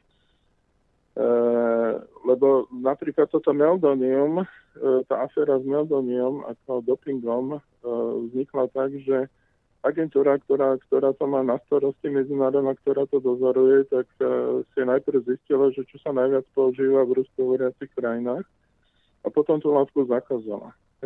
Samotná látka meldonium je látka, ktorá, ktorá v podstate pomáha srdcovému svalu sa lepšie prekysličovať, keď je preťažený. Otázka je, že či to je alebo nie je doping. No ale akože ten doping, to už, no, no proste sa politicky mm. tá oblasť dopingu, hej. Mm. E, e, útočí sa na krajiny BRICu. Aj súčasť globálnej vojny proti Rusku je aj rozbiť všetky možné ako ekonomické zoskupenia vrátane BRICSu. Čiže uh, uh, impeachment brazilskej prezidentky, uh, uh, neviem, Argentína, tam, tam boli zásahy do politiky miestnej. Uh, hovorí sa, že Hugo Chávez to bol zavraždený, že mu bol nainfikovaný E, veľmi agresívny typ e, rakoviny, e, lebo Hugo Chávez bol taký v podstate športový, zdravý človek a odrazu začal umierať, chrábal a zomrel. Hej. A, a nedávno, nedávno človek, ktorý bol jeho ochrankár, ako šéf ochranky, najbližší človek, človek, ktorý mu servíroval jedlo, tak utiekol do Ameriky a v podstate za asistencie DEA, DA, to je protidrogová jednotka, ale, ale e, nemohla to byť CIA, lebo keď vzala CIA, tak je jasné, že Ugačova sa zabili, čiže mm, sa to udialo takýmto, takýmto nepriamým spôsobom, mm. ale všetky nitky a všetky fakty ako keby naznačujú, že, že to Hugo sa zabili, hej, ale to, to je zase krajina, ktorá strategicky spolupracovala s Ruskom, čiže e, na globálnej úrovni Eh, aj na, aj na lokálnej, proste na všetkých úrovniach vrátane športu a vrátane ideológie a propagandy sa proti tomu Rusku bojuje. S cieľom zničiť to Rusko. Ej, tam, to už povedal aj pán Čarnogórsky rok dozadu, alebo kedy to bolo, ja už nepamätám, rok a to, hmm. že vlastne e, to je totálna vojna na totálne zničenie, hej, tam není nejaké zlutovanie, hej. Čiže na jednej strane sa s Ruskom akože e, musí rátať. Hej. To, bolo, to bolo, keď eh, Kerry išiel do Moskvy a v podstate dohodol eh, ústupky eh, okolo Sýrie, pretože Amerika už sa tak vypatovala zo situácie na Blízkom východe, že už tam nemala nikoho. A keďže tam potrebujú niekoho, tak potrebujú Rusov ako svojho nepriateľa, kvázi, ako, ako spojenca. Čiže to, toto je taký ten efekt globálneho sveta, kde na jednej strane akože ľudia chcú byť nepriateľ, a na druhej strane ten globálny svet im to nedovolí. Čiže oni musia spolupracovať a takisto budú musieť spolupracovať proti tomu medzinárodnému terorizmu, proti ISISu, proti, proti tým všetkým teroristom, pretože e, keď nie, tak sa to otočí proti všetkým. Hej, čiže tam, tam nie je možné individuálne bojovať. Hej. A, a ďalšia vec je, že Rusi tam bojujú proti svojim. Tam je niekoľko desať tisíc e, e, občanov Ruskej federácie, ktorí sú na strane e, islamského štátu. A, a Jabhat al-Nusri a, a ďalších zoskupení teroristických. A ich, ich ďalšou nástupnou platformou je Stredná Ázia. Sú republiky bývalej Južnej republiky Sovjetského zväzu, čo vlastne má byť ako nástupný nástupište na vojnu proti Rusku a proti Číne zároveň. Hej? Lebo v Číne je takisto moslimská menšina mm, no, a proti, proti obidvom smerom vlastne islamský štát vyhlasil budúcnosti džihad. Mm. Uh, otázka moja, keď, keď uh, hovoríte teda o tom, že Vymenovali ste, te, vymenovali ste tie rôzne oblasti, kde sa dnes podľa vás vedie e, vojna proti Rusku. V týchto rôznych oblastiach, teda nie len po stránke vojenské, ale aj športové a tak ďalej a tak ďalej. Uh, aj viete nejak tak uh, zhruba zasadiť nejak tak dátumovo do obdobia, kedy sa toto vlastne celé spustilo? Alebo to dl- je to nejaký dlhodobý plán, je to dlhodobá záležitosť, alebo to je len otázka pár rokov dozadu? A ak teda, že čo to vlastne spôsobilo, ak hovoríte o tom, že teda je tu táto no, snaha? No to spôsobilo je veľmi jednoduché. Spôsobil to Krím, lenže ku Krímu e, sa nepodáva vysvetlenie. Vysvetlenie ku Krymu je takéto. E, v podstate Stratford, to je organizácia, e, tieňová CIA, tá, táto v podstate mnohé z tých vecí povedala polopate verejne. E, e, Spojené štáty, e, tam ide o obchod. Tam ide o obchod. E, Momentálne tými vojenskými obchodnými nástrojmi Spojených štátov sú, sú transpacifická a transatlantická dohoda. Hej, transatlantická s Európou a transpacifická s rôznymi štátmi ako v Ázii, kde ovšem nie je zahrnuté Rusko a Čína. Toto je veľmi dôležité. Čiže inými slovami, tieto dve obchodné dohody sú, do, sú dohody, aby sa uzurpoval obchod medzi Spojenými štátmi a ostatným svetom e, za vylúčenia Ruska a Číny. Čím sa Ruska a Čína má oslabiť, aby neboli konkurenciou Číne. Ďalšou nebezpečnou konkurenciou je Rusko spojený s Nemeckom, pretože Rusko je krajina obrovských nerastných možností, to je najbohatšia krajina na svete, najbohatšia. Sa nemusí ničoho báť, pretože stále bude bohatá lebo bude mať toľko nerastov, koľko nebude mať nikto na svete. Hej. Čiže, čiže z tohto hľadiska ekonomická vojna proti Rusku um, sa dá prehrať iba totálnou hlúposťou. Hej, to, to sa, o tom sa presvedčil Hitler, o tom sa presvedčil Napoleon, e,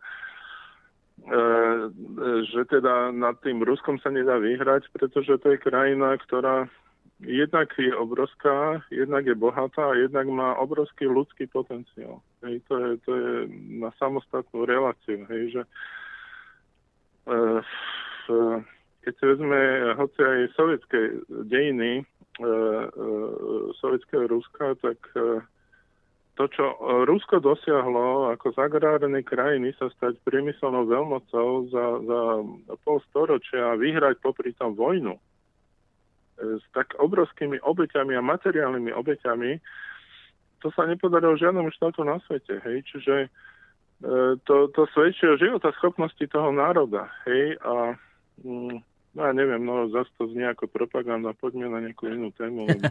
no, poďme. No, tak aby sme trošku odbehli od propagandy, dáme si pesničku opäť Rusku. no, tak e, už Okudžavu máme za sebou, dáme si nejakú teraz dámu s gitarou, ale ja to ne, neviem prečítať, lebo je to v azbuke, tak musíte vypovedať, že čo to bude za tá, pesnička. Tá volá modlitba a je to... Počkajte, modlitbu sme hrali. Taká... Či toto je tiež ďalšia modlitba, už druhá? Áno, to je ďalšia modlitba, Aha. ale toto je taká úvaha nad životom starého mnícha, ktorý sa ako v tichu osamelej osamelého kostola modlí, že stratil vieru a že stratil nádej a modlí sa na, za to, aby, aby ľudia dokázali počuť, aby neboli hluchí, aby, aby nejak ten svet dostal hlavu a petu, aby, aby sa nejako mm. spametal. Hej. Čiže je to taká nadčasová úvaha, ako keby meditácia človeka, ktorý ktorý v tom zúfalstve, z tej bolesti, čo okolo, okolo seba vidia, to utrpenia sa, sa uh, nevie, nevie obhájiť sám v sebe svoju vieru. Mm. A ešte mi pomôžte, to je tá dlhšia pesnička, ktorú dáme trošku... To je tá dlhšia, Hej. Dobre. ideálne od tej jednej Áno. minúty 10 Dobre. do tých 5 minút 10. Tak, tak si ju ideme, ideme si ju vypočuť a po nej sa pozrieme na ďalšie vaše maily, ktoré sa nám tu urodili. Dobre.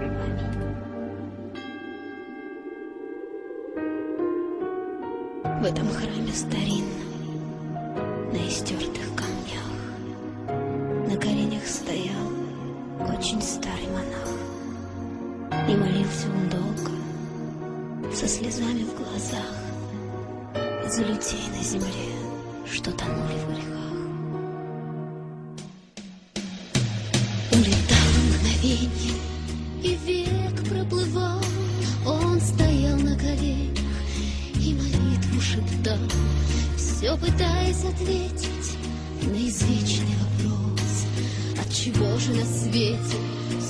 столько горя и слез, и не видно в ночи золотых куполов. Мое сердце кричит, молчаливо, без слов. Помоги нам, Господь, веру вновь обрести, слепоту побороть, свою душу спасти. Ты прости нас, Господь, и грехи отпусти. Ты прости нас, Господь, ты прости.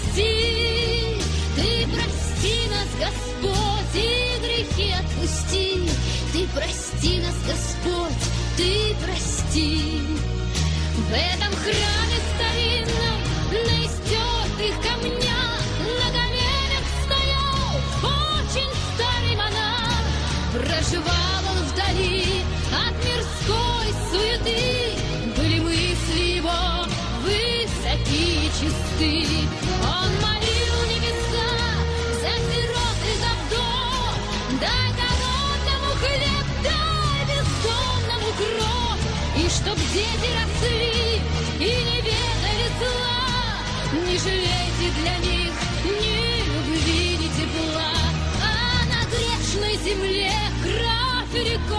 Течет, Тонут храмы во мгле, брат на брата идет. Ты прости Господь, и грехи отпусти.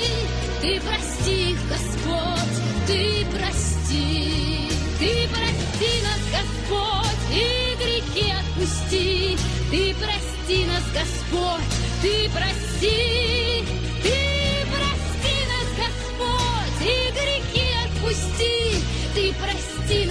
Господь, ты прости. И не видно в ночи золотых куполов. Мое сердце кричит, молчаливо без слов. Помоги нам, Господь, веру вновь обрести, слепоту побороть, свою душу спасти, свою душу спасти. И не видно в ночи куполов, мое сердце кричит, молчаливо без слов. Помоги нам, Господь, веру вновь обрести, слепоту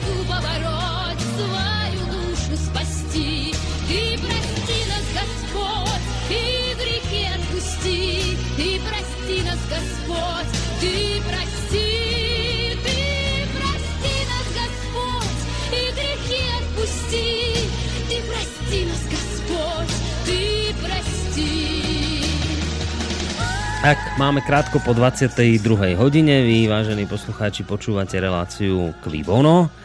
Z podlhšej prestávke sa teda venujeme uh, jednak protiruskej propagande, ktorá sa tu teraz uh, jednoducho ujala a teda analytik Peter Čalovka hovorí, kde všade ju momentálne pociťuje alebo vidí. Mnohí z vás, verím, že v tejto chvíli s ním súhlasíte, možno niektorí nie. Keď hovorím možno niektorí nie, tak práve narážam na mail, ktorý idem prečítať, lebo som slúbil po pesničke, že budú ďalšie maily, ďalšie kolo mailových otázok. Píše Laco, má hneď tri veci na vás. Poprvé, pán Čalovka, vo viacerých pohľadoch s vami nesúhlasím. Poprvé, na zostrelení ruskej stíhačky nad územím Turecka sa USA nepodielalo žiadnym súhlasom. Turci zostrelili stíhačku z dôvodu, že naletela nad ich územie podobným spôsobom ako Rusi civilné lietadlo nad Sachalinom. Samozrejme bola to úplne iná situácia, no určite to bola solová záležitosť Turecka. Myslí si Laco? Chcete na to odpovedať, pán Čalovka? No, veľmi jednoduchá odpoveď, ako e, to lietadlo bolo zostrojené na sírským území, nie na tureckým, hej, čiže to je, tým pádom je to vybavené. Dobre, druhá otázka z jeho strany, alebo teda názor. Som presvedčený, že USA nebola schopnosťou Rusov zasiahnuť Sýrii tak, ako zasiahli.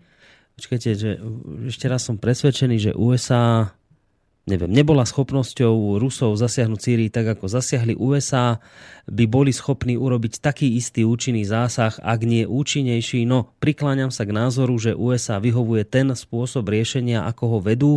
Vidím v tom spoluprácu s Tureckom a tak ďalej. USA určite o obchode ropy Turkov a IS mali prehľad a má prehľad okrem iných, alebo teda aj o iných skutočnostiach. Teda tvrdí poslucháč, že aj USA no, mohli kľudne takto zasiahnuť. Dalo ako by sa do určitej miery súhlasiť, že keby USA chceli, tak do mesiaca zlikvidujú celý, celý islamský štát, ale je pravda, že oni nechcú a e, to, to bolo na začiatku. Ale v tejto fáze, už keď začala vojna v Sýrii ako ruským zásahom, tak USA už neboli schopné to kontrolovať. Mm-hmm. Čiže, čiže taký scenár, ako navrhuje, tuším, Laco, tak mm-hmm. uh, už, už by nebol možný v tejto fáze. Hej, uh, lebo, lebo tie technické prostriedky uh, Ruska uh, sú lepšie. Okrem iného, vďaka tomu, že tie ruské bomby sú mnoho, mnohokrát lacnejšie, Am- Američania potrebujú riadenú strelu, ja neviem, za, za obrovské uh, kvanta peňazí, uh, ktorá ktorá je drahšia ako objekt, ktorý zničia. Hej, jeden z veľkých problémov tej, tej akcie proti islamskému štátu zo strany USA bol, že tá vojna bola nesmierne drahá a, a ten, ten, ten výsledok, tá efektivita s tými presnými zbraniami, ktoré oni majú a ktoré sú veľmi drahé, nadmieru drahé, mm. bola neefektívna. Cenovo neefektívna. Mm-hmm. Dobre, a tretia otázka. Mňa by zaujímalo, aký máte názor na to, že prečo Európska únia sa nechá Erdoganom vydierať a prečo k tým skutočnostiam pašovanie ropy, podpora IS a tak ďalej nezaujme jednoznačné stanovisko a nezavedie voči Turecku sankcie. No to som sa vás už v podstate na to pýtal, na túto vec, že prečo teda... Mm, prečo sa Merkelová dá vydierať, e, to je vo hviezdach. To nechápe nikto. Mm-hmm. To je pravda, že zatiaľ... E, ako, lebo, lebo e, viete, ako tak inteligentný národ ako Nemci, ako mať e, e, taký deficit e, šedej kôry vo vedení, to je, to je ako otázka, ktorá je veľmi ťažko zodpovedateľná, ale ja neviem, možno určitou odpovedou je, že Nemci mali Hitlera a nechali sa zbudnúť. Možno, možno tá veľká schopnosť zručnosti, ktoré majú ako národ, je, vyvážená nejakým deficitom mozgovej kôry. No, Uvidíme, ale máte pravdu v tom, že naozaj dnes mnohí rozmýšľajú nad tým, čo ju k tomuto viedlo Angelu a tie odpovede naozaj každý hľadá veľmi ťažko. Zatiaľ nemáme v tomto smere jednoznačné nič. Tak hovorí sa o vydieraní. No. Hm. Posluchačka Eva píše, zdravím do štúdia, teším sa, že pán Čalovka je späť. Nemyslím si, že je to až tak isté, že nehrozí tretia svetová vojna.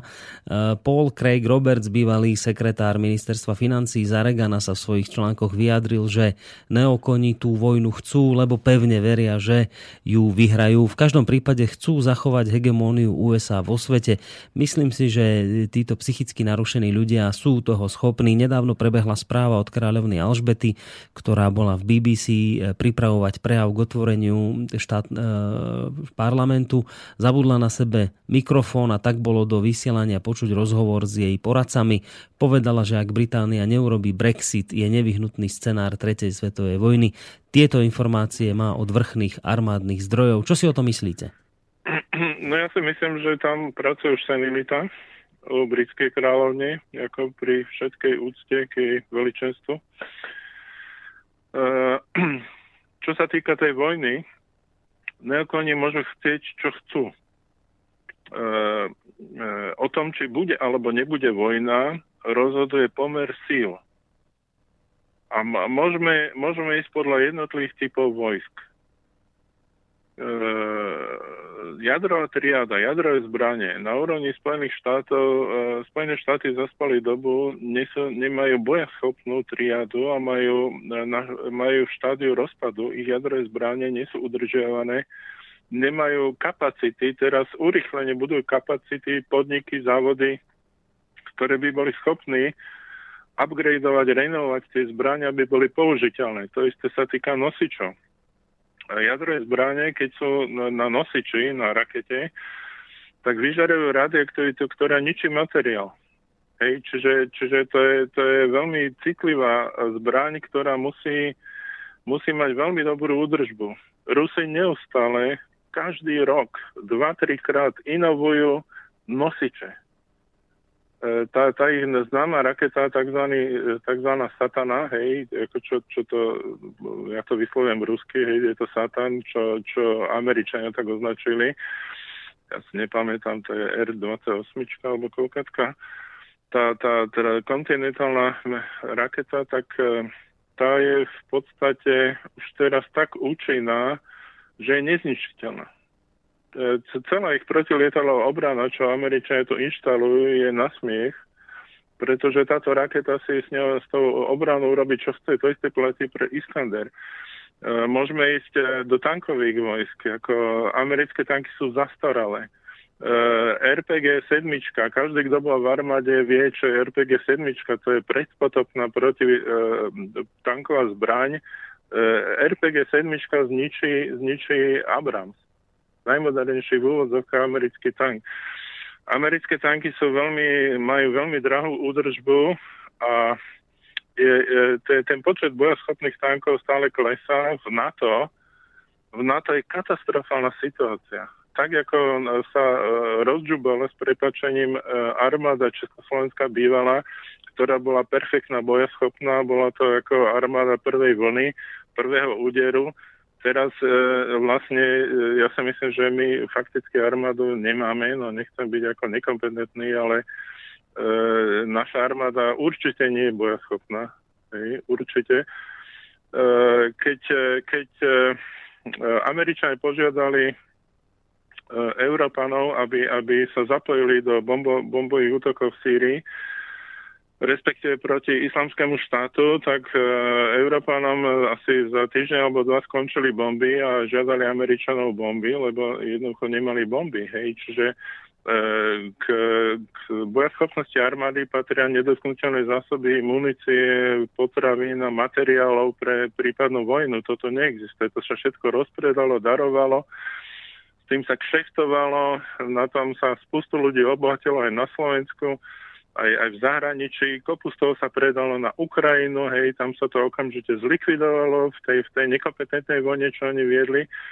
Čiže, čiže e, to, čo proti, a, a Rusko modernizuje, e, disciplinuje svoju armádu. E, Ruska, keď si vezmete len ruská moderná uniforma, to je samo o sebe vysokotechnologický nástroj, hej, ktorá, ktorá rukavice sú schopné vydržať 40 sekúnd priamého ohňa.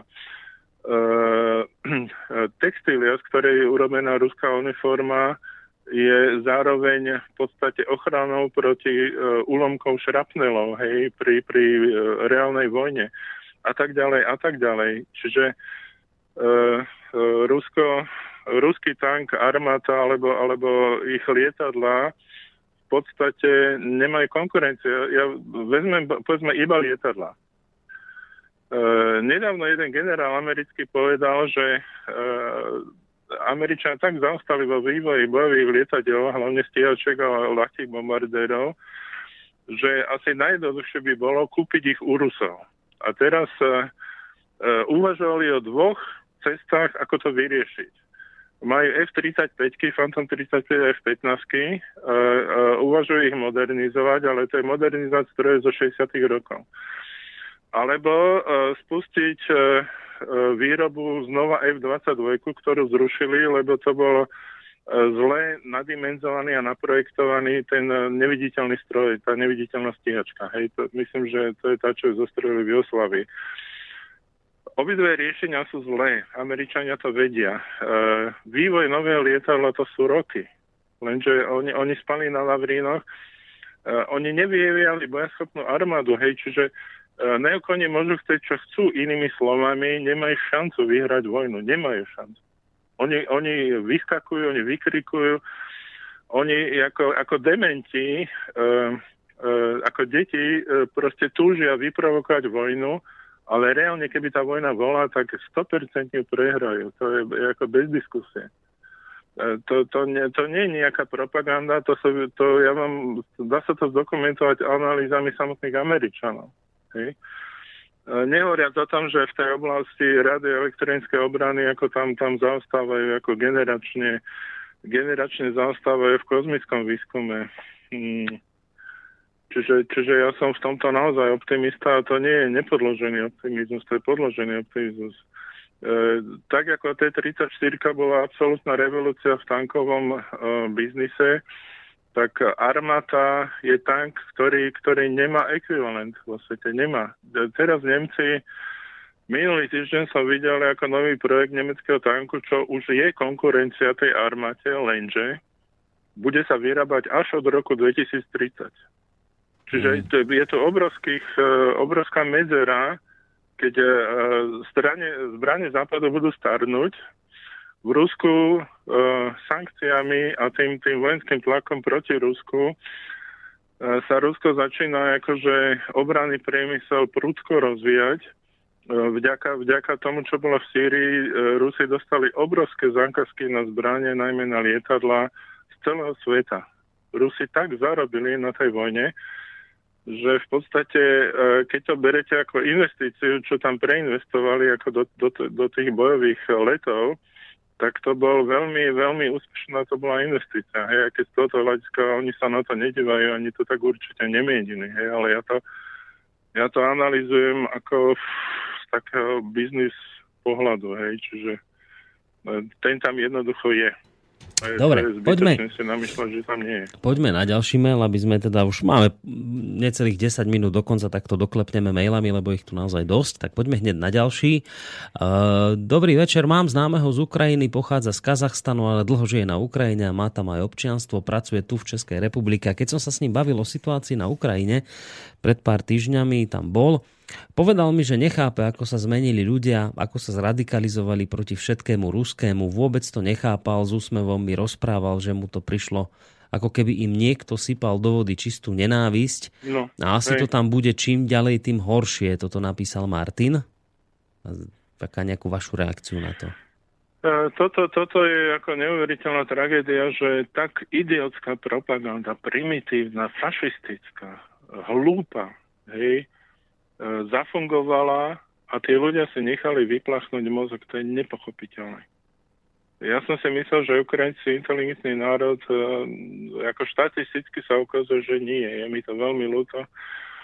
Ja nezvyknem ako kritizovať národy ako celky, ale, ale v danom prípade je to, to je, viete, no, nevedia iný jazyk, čiže počúva len tu ich propagandu. Ruská propaganda alebo ruské kanály sú tam zakázané. Čiže oni počúvajú len tie ukrajinské, uh, ukrofašistické blbiny. A, a z toho zblbli, no čo, čo k tomu dodať? No je to, je to, to je, z toho by sme sa my mali poučiť, že my takisto sme oblbovaní a takisto sa nám môže stať, že, že dojde nejaká oligarchia a vykradne celý štát a, a skončíme ako na smetisku dejín ako Ukrajina. Ukrajina skončí na smetisku dejín. Hm, my k tomu ďaleko až tak nemáme. Minimálne teda v prípade pána prezidenta máme jedného, mám pocit, z najbohatších ľudí na Slovensku. Čiže zvolili sme si v podstate človeka, ktorý má peniaze, čo samo o sebe ešte nie je zle, že máte peniaze, ale je už na pováženie, keď začneme uvažovať nad tým, či, že či nie je prezident práve preto, lebo si mohol dovoliť uh, takú mediálnu kampaň, akú si mohol dovoliť a, a keď za neho tak kopali médiá mainstreamové, ako za neho kopali a keď sa tešil takej veľkej podpore tých správnych novinárov, ako sa tešil. Ale to je asi na inú debatu. Poďme radšej na ďalší mail. Dobrý večer, Boris a pán Čalovka. Nechápem, prečo príbuzní obeti žiadali o prepustenie Savčenkovej, ale moja otázka je, ak pán host vie viac o situácii na Ukrajine, prípadne čo si myslí, ako dopadne vojna na Donbase, či dôjde k otrhnutiu východnej Ukrajiny, alebo čo sa bude celkovo diať s Ukrajinou, keďže všeobecne je tam katastrofická situácia, pýta sa Zuzana. E, ja by som rád veril, že, že Rusko nejakým spôsobom Ukrajinu zachráni. E, e, zaregistroval som pritvrdenie v Putinových výrokoch ohľadne Ukrajiny a to, čo sa tam deje, najmä voči západu. To je jeden aspekt. A čo sa týka ešte vojny, tej tretej svetovej, Putin používa veľmi zvláštny spôsob odozdávania správ svetovým médiám a jeden z nich je, že používa človeka, ktorý sa volá Jakob Keďma. Keďmi. Je to bývalý šéf jednej zo zložiek izraelskej rozviedky pre, pre určité vnútorné problémy, ktorý sa venoval viac menej ruskojazyčnej časti v izraelskej populácii a teraz pôsobí na penzii v Rusku v televíznych show a tento Jakob keď mi povedal takú zaujímavú vec. Ak Spojené štáty vyprovokujú vojnu, reakcia, e, ak ju vyprovokujú aj prostredníctvom e, niekoho iného, odveta bude na území Spojených štátov do strany Ruska. Hej, čiže E, toto je jasný signál. E, e, doskakali ste chlapci, odtiaľ potiaľ, teraz skončila hra, začína ako vážny rozhovor. Už vám tie vaše blbiny nebudeme trpieť. Hej, a Rusko má vojenskú pozíciu na to, aby to mohlo dovoliť. Dobre, ďalší mail. Dobrý večer, pán Čalovko. Ako vidíte ďalší vnútorný politický vývoj v Rusku? Objavujú sa rôzne špekulácie v súvislosti s nadchádzajúcimi voľbami, pýta sa Štefan. Uh, takto. Uh, tam uh, samozrejme, že sa použije, Západ použije všetky nástroje, aby zosadil Putina. Putin je nepriateľ číslo jedna celého západu nie že Spojených štátov, všetkých e, západných viac menej e, mocností, pretože e, iná vec je, čo si myslia ľudia, iná vec, čo si myslia vlády. Hej, keď sa bavíme na úrovni vlád hej, alebo elít, tak Putina by chceli určite zosadiť. No zaujímavá vec je, že e, pred novým rokom alebo okolo nového roku navštívila Rusko in, nie inkognito, ale súkromne britská kráľovna. No a otázka je, že čo hľadala britská kráľovna na návštev v Rusku. Hej, o tom samozrejme médiá nepísali. Hej, možno, že nejaké tam marginálne médiá, hej, alebo také konšpirologické, ale, ale ako ja som tú správu nezachytil nejako verejne. E, tá britská kráľovna tam navštívila určitého človeka, ktorý sa zúčastní ako kandidát toho ďalšieho procesu. Hej. Faktom je, že tá ekonomická situácia vnútorná je veľmi ťažká pod tými sankciami a, a aj, aj v ruskej elite je rozkol, aj je rozkol v, v tom, ako sa ekonomicky dostať von z tej situácie. Putin povolal bývalého ministra financí Kudrina, e, má svojho poradcu, e, o ktorom sme sa, myslím, minule ešte s pánom Čarnogurským bavili. Teraz e, si neviem celkom spomenúť hmm. presne to meno. Glazev, Glazev sa volá. A oni majú opačné názory. Hej, ale, ale tá situácia začína byť kritická a treba rýchlo začať riešiť eh, pre všetkým otázku investícií. E, Rusko sa podarilo ako spojazniť a dostať eh, na vzrastajúcu úroveň polnospodársky prie, priemysel, nazvime to tak, potravinársky. E, veľké oživenie nastáva v oblasti e, e, v oblasti teraz ono je tam viacej veci, hej. Mm.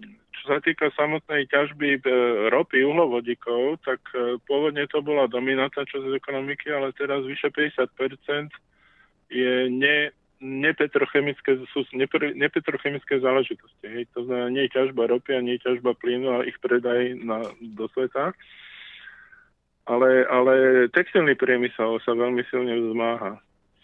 E, okrem toho Putin, Putin e, uvažuje o, o presunoch ľudí tým, že sa snaží stimulovať darovaním zeme, hej, lebo sú určité oblasti, ktoré sú malo vyvinuté a dokonca tam doťahuje aj cudzincov, do, dokonca ponúkol židovskej medzinárodnej obci ako uh, určité územia, aby, aby sa tam osídlili, aby tam rozprudili biznis.